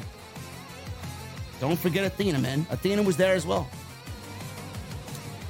Phil with a nine ninety-nine super chat. Just wanted to pop in and say thank you. Because of you and your inspiration, my podcast did two hundred episodes. We have a voice. You taught me that. Thank you for letting me be a part of the community. Phil, I appreciate you, brother. I appreciate you, man. Thank you so much. Comments like that are the reason why I do what I do, man. If I can give a little back and help somebody out along the way, man, no matter what it's for or what it's about, those are the best types of compliments that I can get.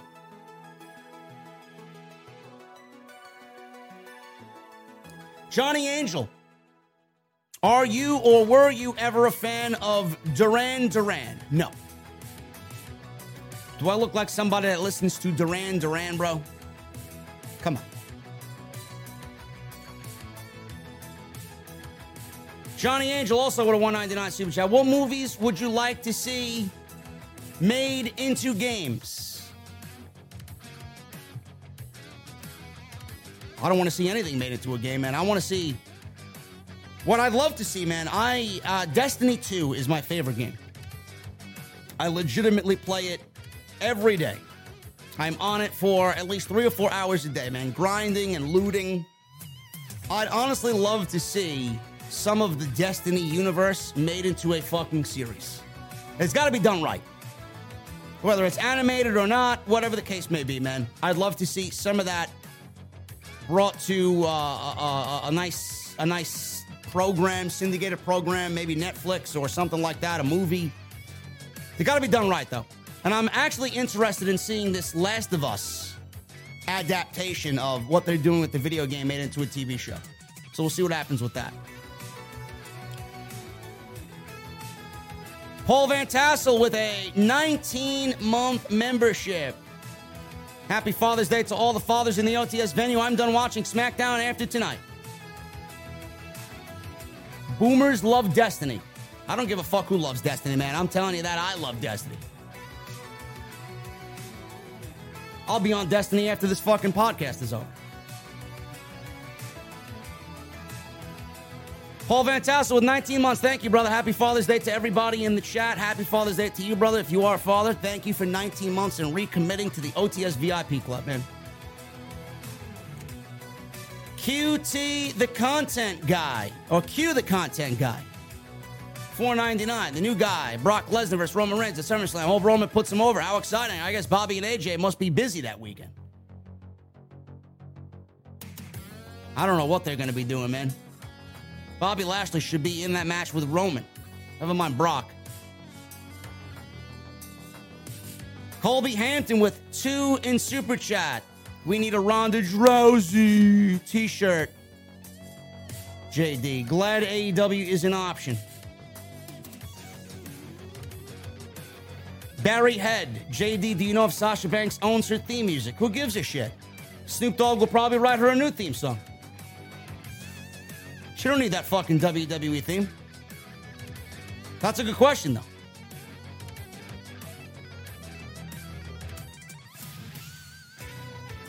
Dylan Hinton. When will M J F be back on T V? I wish I could tell you, man. M J F's going to be back when M J F wants to be back, when Tony Khan deems him ready to be back. He's one of the handful of guys on A E W T V that are actually captivating. I agree with you. Thank you for the four ninety-nine. Chris Leon with a new membership. Thank you, Chris. I appreciate you very, very, very much. Earl Laub with a nineteen ninety-nine Super Chat. The song says W W E in it. That's all right, Jesse. He'll make her a new one. Snoop is a talented fellow, guy. nineteen ninety-nine Super Chat with Earl Laub. J D, thank you for your work. God damn shame that the performance of Riddle, he put on, he got buried by Brock. Quick and over, push guaranteed. Yeah, it sucks, man. It sucks. Issa, are you going to be at Forbidden Door? Issa, do you have press credentials? No matter what the case is, Issa, if you have press, Issa, you and I are sitting together in the press box, wherever they put us. I may actually have to sneak some whiskey into the venue, man.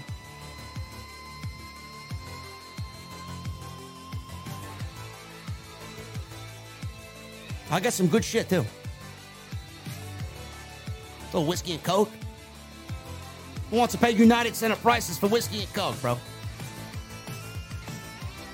You know who's not going to be sitting uh, media?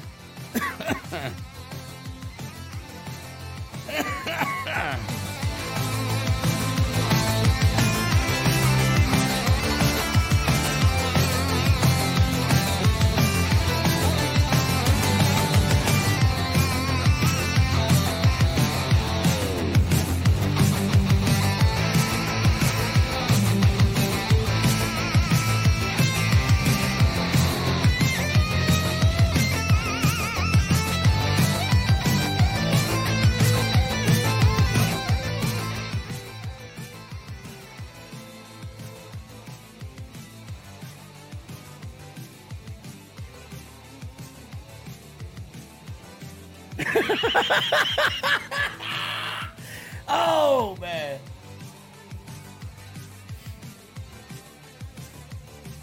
Uh, Chris Leon, thank you. Earl Laub, thank you. The Kingdom Kid with a four ninety-nine super chat. SmackDown sucked, but what doesn't suck is Final Fantasy seven Rebirth coming next winter and Crisis Core Reunion this winter. Bro, Final Fantasy seven is my favorite game of all time. I loved the remake.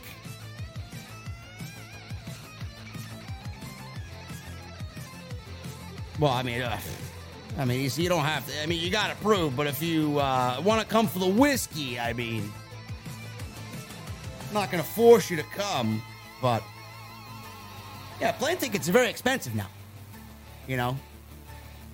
God forbid fucking you, you got to pay for the plane tickets, right? And then the Airbnb or the hotel, man, you're going to be dropping fucking uh, thirteen large before we even get to fucking Chicago. I know, that's what I'm doing, man. Two nights, Airbnb, man, cost me one thousand dollars. Plane tickets. It's like four hundred dollars. I'm fourteen hundred dollars in the fucking hole. I'm not even there yet.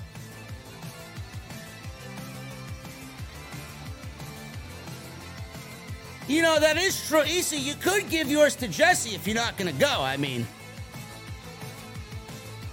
No, actually, you can't. They check. They check your credentials, man, when you walk in. So, uh, yeah, Jesse, unless you're gonna, unless you're be, gonna have a, a fucking Puerto Rican accent, and uh, and have uh, Issa's name on your I D, you ain't going nowhere.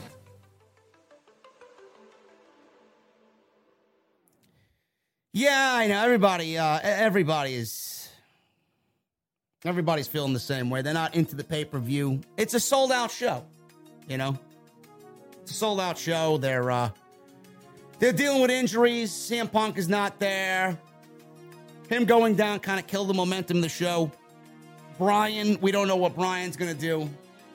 He's not even booked for the show yet. Okada may not be there. Just a lot going on, man. The Kingdom Kid, yes. Uh, Final Fantasy seven Rebirth, man. Uh, I, I don't want to wait a whole nother winter to see the fucking next story of Sephiroth. Uh, but uh, Crisis Core, I'll be all over that, man. I'll be all over that. I remember, I remember streaming that shit on Twitch, man. The final boss battle in the uh, remake. Man, I had never been more focused. I'd never been more focused than that boss fight right there. I was in the zone, man. I didn't die at all in that boss fight. I killed Sephiroth in one fucking shot. Boss, I wish I, I wish I had it on film. I lost it. Uh, yeah, All Out at the Now Arena, man. Uh, I don't know what I'm doing for All Out. I'd like to come to All Out. We'll see what happens. I know everybody's going to be there for All Out. Shitty thing is, with uh, Clash of the Castle that Saturday, we're going to have to all be grounded at home doing our fucking work, you know? Like little fucking uh, school children. Ah, you got a test on Saturday night. Uh, Roxas, nineteen sixty-nine with a new membership. Thank you so much, brother. What are you drinking tonight? I just bought Teenage Mutant Ninja Turtles Shredder's Revenge. It was on sale on PlayStation, uh, on the PlayStation Store for twenty-two dollars. I love Turtles in Time, man. I played three levels of it uh, yesterday. It's it looks fun. It really does. Uh, I may actually I may actually go back to streaming on the gaming channel, and I may I may do some games like that, man. I know you guys have been asking me like crazy to play The Quarry. I may have to do that, man. It's like its spiritual successor to Until Dawn, and Until Dawn was fucking phenomenal. That game was fucking so great, man. Lance, yes, it is, yes. Clash at the Castle is going to be in the afternoon, so we could go drinking Saturday night if I come to Chicago for All Out. Yes. Yes. It may be like a two o'clock show. Yeah. It's great. Uh, Roxas, thank you so much, brother. Tyrone Johnson Junior, nine ninety-nine Super Chat. A J, if you've, uh, have you got effed up by a mosh pit at a concert? If so, who was performing? Unless you never participated in one, which I understand they're not for everyone. Anyways, great show. Yes. Uh, yes. Uh, three in particular that always stand out to me. Number one, uh, I seen I've seen Cannibal Corpse live in concert about seven or eight times. The first concert I went to to go see Cannibal Corpse, they were playing with three other death metal bands, bro. Nile, Crescion from Brazil, and The Crown from Sweden, who's one of the best death metal bands of all time. You got those three bands and then Corpse, back to back to back to back. And this was at Club L'Amour in Brooklyn, man. My dad drove us to the fucking show. Oh my God. I never got fucking blasted by a mosh pit that hard in my entire life, man. We were front row, man. It was like a wall of fucking people just crushing you front row. The other one, I seen the New York death metal band Skinless live. Their singer legitimately, this was at the B B King's Blues Club in fucking Times Square. Singer legitimately jumped off the stage into the crowd after separating the crowd from a mosh pit and got into the fucking crowd to rile everybody up from the mosh pit, jumped back up on the stage, and there was a fucking huge circle pit at B B King's. And then I saw Exodus at B B King's, or it was PlayStation Theater, one or the other. And they split the fucking crowd, and they had these two fucking seas of people just crash into each other while they were playing something, man. It was it was ridiculous. It was absolutely fucking ridiculous. I seen Creator live. I got a bloody nose from a fucking stage diver at uh, a Creator show. I was there with my brother Frank. Crazy. Crazy, man. Now I'm too old for that, and I usually buy the V I P tickets, and I sit up in the balcony, and I have fucking drinks served to me while I watch death metal and anybody play. I seen Symphony X at uh, Irving Plaza. I bought tickets, and then when you get there, they ask you if you want to upgrade to the fucking premium seats. I'm like, how much are the fucking premium seats? I paid another one hundred twenty-five dollars on top of the fucking fifty dollars or so that I paid to go even go to the show. I'm spending two hundred dollars, and I got premium bar, I got premium bathroom, I got premium beverage, premium seats. It's great. I don't know why they don't sell the fucking premium tickets right from the word go. I would have bought the premium fucking tickets if they had them for sale. Crazy. Chris Leon with a twenty dollars super chat. Thanks for all the laughs and entertainment. All you do, man. Feels good to finally become a V I P. Can I get a shot of Patron? Brother, you can get anything you want, man. You want Patron? I got Patron. I like Cafe Patron, man. Ever try Cafe Patron? We got it. Anything you want, man. Thank you. Michael Naos with a nine ninety-nine super chat. Do we get a hologram Vince as C E O when he passes away? They can't create new stars, so how are they going to create a new C E O? SummerSlam two point oh shirts coming soon. Uh, bro, the SummerSlam shirts are the SummerSlam shirts on Bonfire, man. They're still available. Go get your SummerSlam shirts, man. They are there. And it's in the logo of the old W W F SummerSlam logo, because that's my favorite SummerSlam logo. You got to go out and get it. Uh, Jimmy Fingers nineteen with a five nineteen super chat. Um, update your Discord link. I will do that for you guys. Jimmy Fingers, J D, what if they bring in Denise as Brock's new mouthpiece for the build leading up to SummerSlam? Then Seth cashes in and Denise becomes Seth's mouthpiece. Then I think both Seth and Brock Lesnar's careers are finished completely. An audience from now on, the W W E Universe should bring fucking earplugs. Because if Denise is in the building, you don't want to listen to that voice, as it's so high-pitched that it shatters glass. It is still a beautiful world.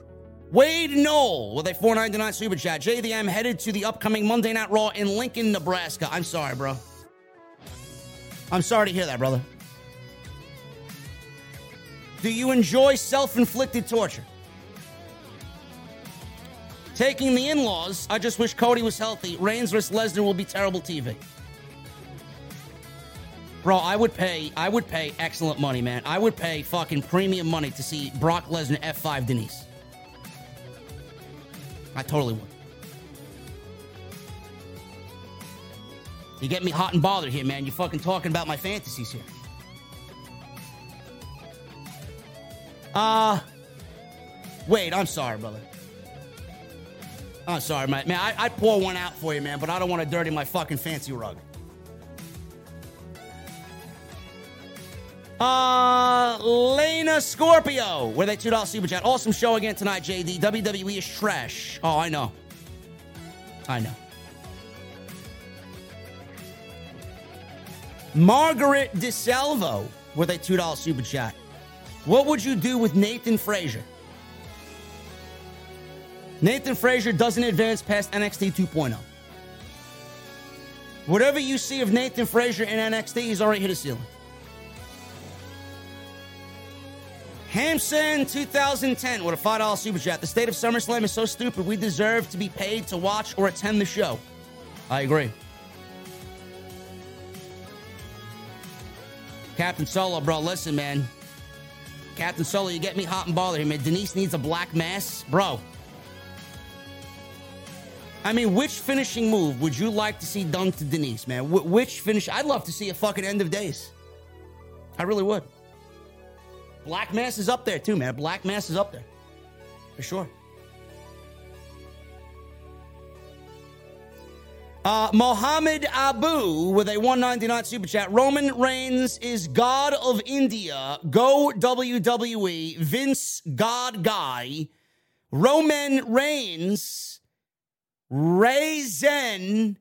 Why we breathe air. I love him, says Mohammed Abu. Thank you, Mohammed. Eris with a one ninety-nine super chat. It's a work. Vince will challenge Roman at WrestleMania. Well, Joey Clemenza, you want to see the fucking Blade? I, I, I could see the Blade Runner. The one-winged angel. Mohammed Abu with another one ninety-nine super chat. He says, acknowledge me, the dick dog.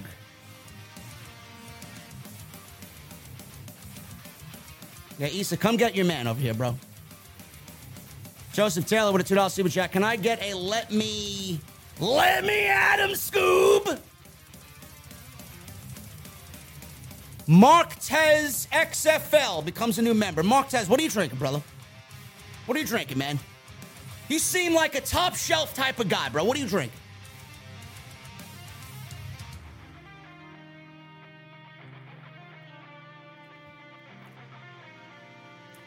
Chelsea with a Canadian five dollar super chat. Drowsy. NyQuil is kicking in. I need some Crown Royale vanilla whiskey on ice. Bought the shirt on Bonfire. O T S for life. Recommend Crown Royale vanilla. That's a delicious whiskey. Crown Royale is great.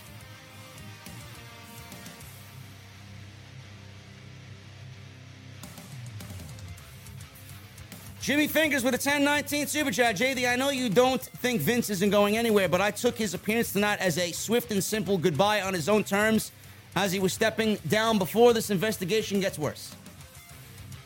Vince ain't going nowhere, man. Jerry McDivitt is not going to let Vince McMahon and his legacy get tarnished by a one hundred thousand dollars price tag, man.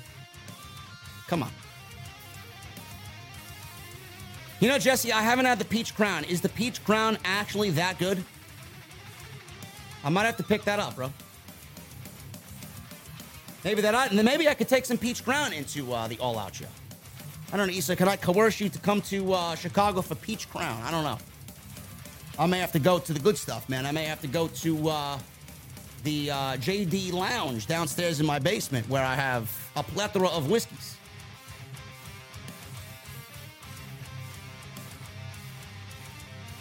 Soldier Man, nineteen eighty-four. J D, this show is a piece of shit. What show are you talking about, brother? You better not be talking about me, otherwise I'm going to fucking throw you out back behind the dumpster so Bob, the fucking homeless man, fucking uh, beats the shit out of you. He'll throw you in the fucking dumpster, man. What show is a piece of shit? Bro, Jerry McDivitt might as well be Johnny Cochran, bro. Come on now.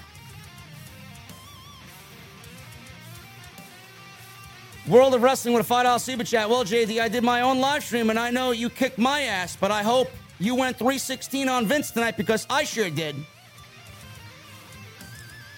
World of Wrestling, you got to listen to the podcast from earlier, man. I, I didn't go three sixteen on anybody. I just gave you the exact feeling that I was feeling in the moment.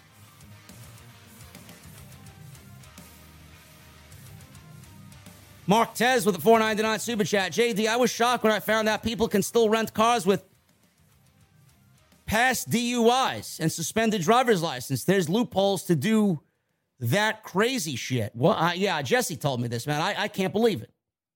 I still can't believe it, man. This fucking guy can uh, rent cars with a suspended driver's license.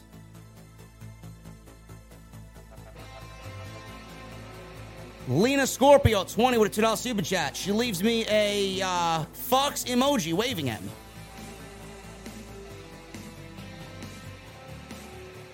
Hollywood Guy with a five dollars super chat. Hey, J D, do you think Sasha's controversy overshadowed the M J F A E W controversy? No. I do not.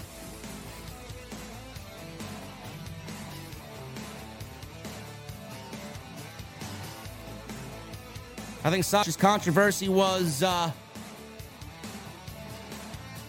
big while it lasted, and M J F's was just the talk of the wrestling world, and still and still kind of is right now. Nobody's forgotten about M J F, man.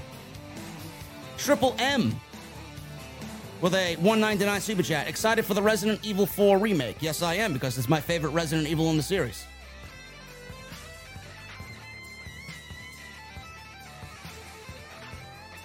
Ice Wallow Cum with a one ninety-nine super chat. J D, my man, will A E W break one million viewers soon? I don't know.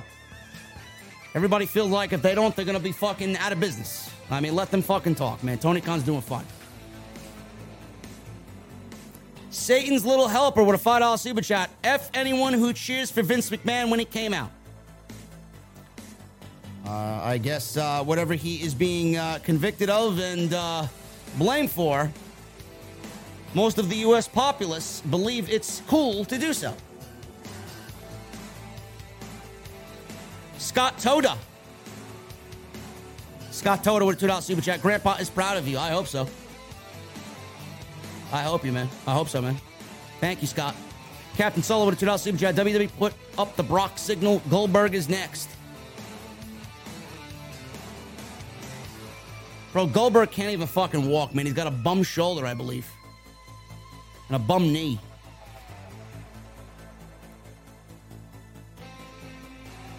J D, I think he just Bart Simpson'd you. Ice Wallow Cum.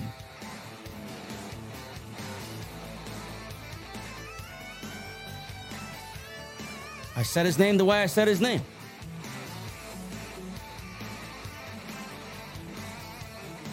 What do you want me to say? Not say his name. He super chatted me the fucking money. I'm not going to say his name. Wade Knoll with a nine ninety-nine super chat. At least when I go to Raw Monday, I'll get to see Ezekiel or Elias or whoever the hell. Oh, wait, no one cares.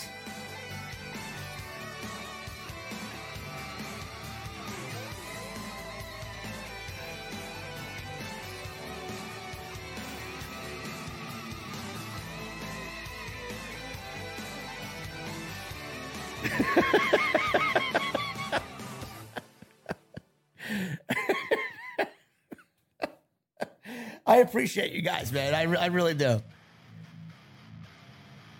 Theo with a nineteen ninety-nine super chat. I'm calling it now. Omega versus Adam Cole at Revolution next year. Yeah, we're going to get the match. Whenever it happens, we're going to get the match for sure.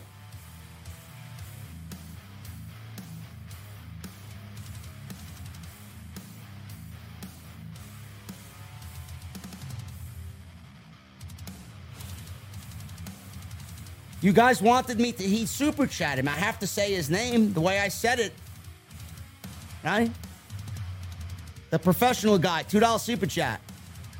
J D, have you ever played Dead Rising better than SmackDown? No, I haven't played Dead Rising, bro. C F F F with a new membership. Thank you, brother.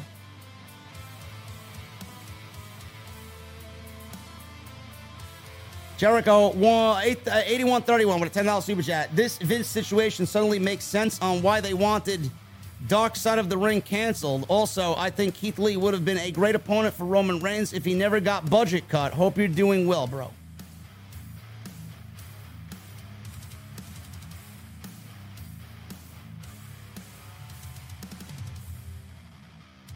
Well, I, now, now I know. Now I know which clip is going on TikTok.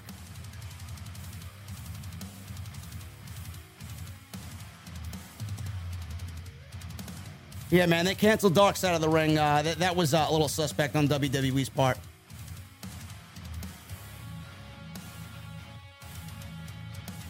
Theo with a nineteen ninety-nine super chat, hoping I was at the venue with you and having a drink with you. That get off, uh, that Brock, get off my T V shirt, please. I don't hate Brock to a point where I don't want him on T V. I just don't want him on T V with Roman Reigns.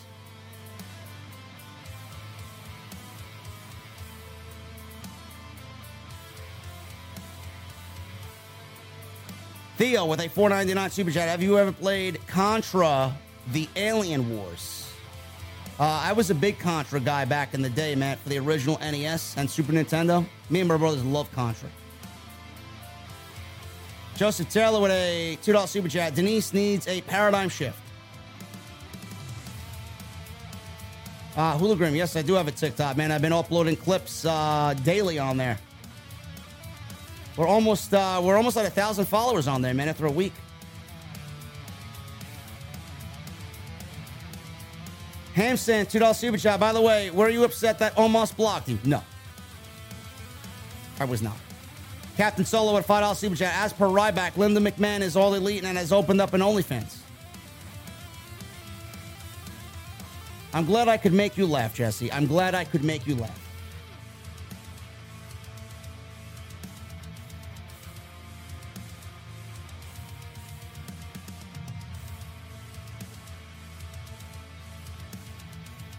Is there a Jerk Me Hoff in here?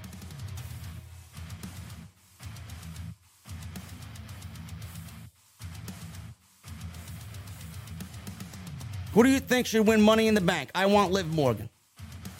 Says Marquez X F L with a one ninety-nine super chat. Um, I see Raquel Gonzalez winning the Money in the Bank. Uh, Jimmy Belenko with an Australian mite, two dollars super chat. Rest in peace, Dave Hebner. Rest in peace, Dave Hebner. Heard about that today, man. Thoughts and prayers go out to the family.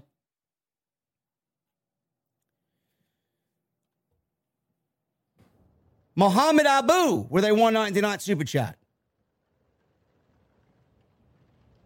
J D, do you remember me? Years late, Roman, no come, India.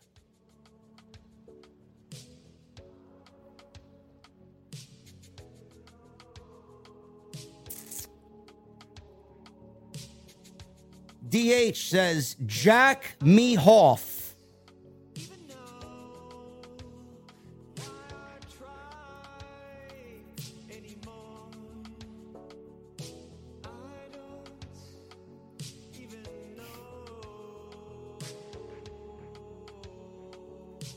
You know, guys, believe it or not, I actually put in an application to have and start a Cameo account. I saw some people in the community have a Cameo account, man. I may get a I may get a Cameo account approved, so you, you guys could actually get your personalized fucking messages from me for whatever reason, for whatever occasion, hopefully soon. Throwing that out there. Been working on that too.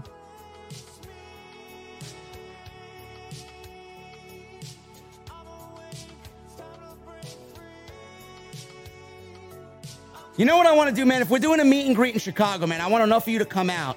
To a point where I bring a stereo and we play Red Skies by Doctor D and we fucking sing it as a group and we have it go viral on social media, man. We send it to Doc. Bro, look. In Chicago, man. We love you in Chicago, man.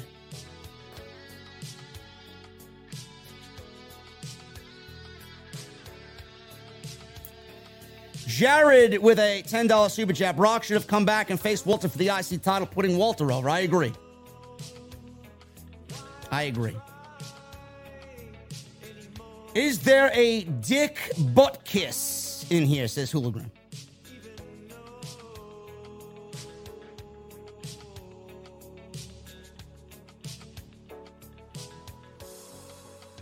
John Thompson with a five dollars super chat. John from Philly, just want to say thank you for all you do. Keep up the great work. Shout out to the entire O T S family. John, shout out to you, brother. Anyone call for a Dixie-normous?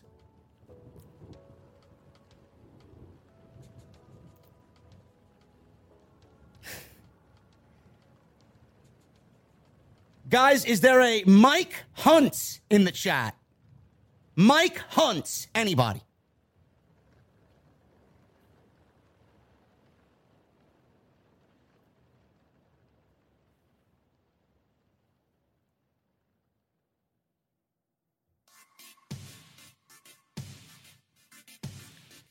Todd Twiley with a two dollar super chat. Vincent Kennedy McMahon got me for ten minutes tonight. Keep up the good work.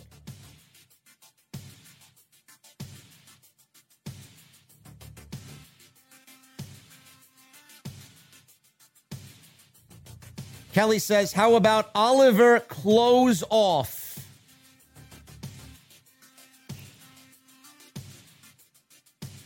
What about Mike Cox?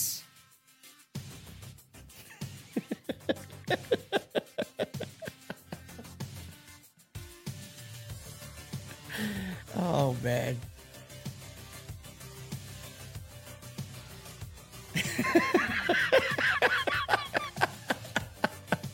R C Dotson says, has anyone seal, seen Camille? T-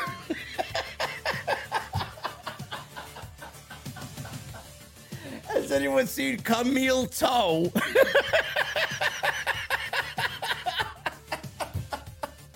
Oh, my God, man.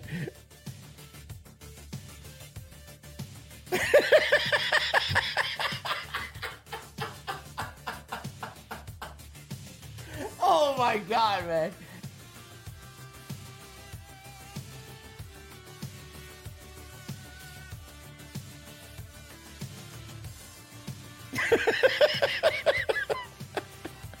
That's fucking ridiculous, man.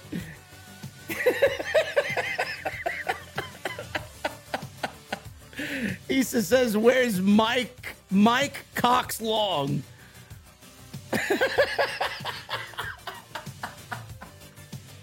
Oh my God, man. That Camille Toe got me, man. I think Dotson, I think Dotson wins for the night, man. I really do. Uh, Todd, thank you so much, man. O J with a five dollar super chat. Yeah, right. Welcome to SmackDown. I don't care about Roman and Brock again. This show is L T B.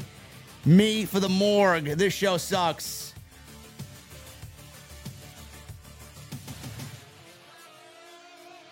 Muhammad Abu with a one ninety-nine. Abu, he says, I'll be in Chicago June twenty-sixth, man.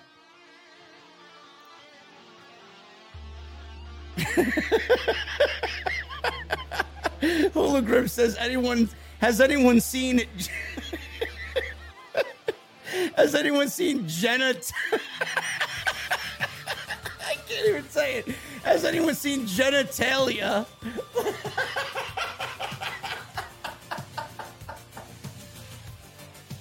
Oh my God, man.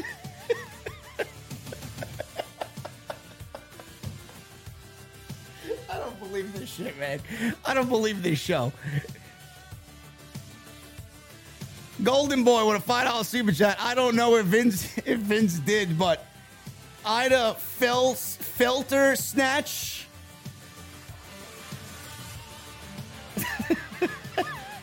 Love you, J D, an O T S fan.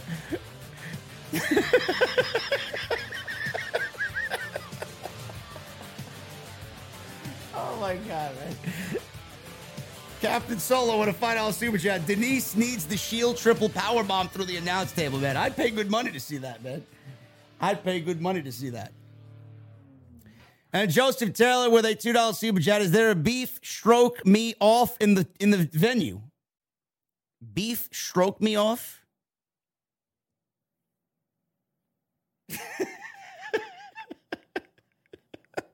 Issa says, has anyone seen Dick Sweat? Dick Sweat. Oh, my God, man. Christy Wilson with a one ninety-nine super chat. W W E's completely screwed up right now. Christy, they've been screwed up for the last twenty fucking years.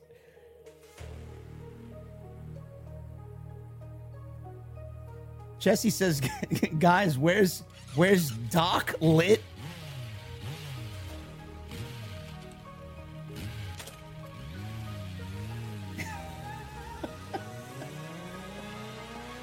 I need Oliver clo- close off. Oh my God. This show is fucking ridiculous, man. This show is fucking ridiculous, man.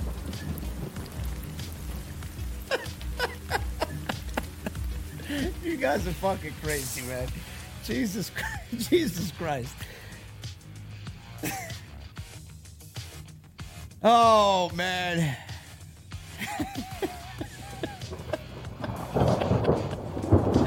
Mister Bader. Is there a Mister Bader in the chat?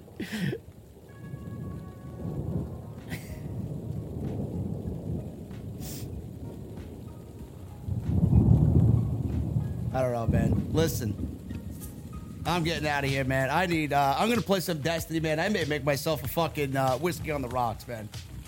Holy shit. Thank you guys for uh, always support, man. I'm glad. Listen, man, I needed a good laugh, man. It's been a fucking tough couple of months, man. It really has. I feel like I, uh, I'm in and out of fucking depression, man. You guys should be up big time, man. Thanks for the laugh today. Thank you guys for all the tremendous support, man. We had almost seven thousand live viewers between both live streams today. I appreciate you guys to no end, man. You show up and support whenever there's a major story. You guys are right here in the venue, man, always wanting to see what the fuck I have to say, man. That, may, that, that means the world to me. You guys know what to do, man. Hit that thumbs up. Thank you for all the super chats. Woke with a nine ninety-nine super chat. So we trusted the ring like a peacock. Unreal. That shows a total lack of respect for the talent and the audience, bro. It was disgusting tonight, man. It was disgusting tonight. Vince should be ashamed of himself. But I need those guitar emojis in the chat, and I need those Mustang emojis from my V I Ps, guys, and I need that music on max. Thank you for everything, guys, for such a great Friday. We'll be back with some extras tomorrow. I got some Sasha Banks news, and we'll continue the news and keep it rolling on Off The Script, guys. Thank you so very much, and I'll see you all tomorrow for some extra right here on Off The Script, man. See you guys later.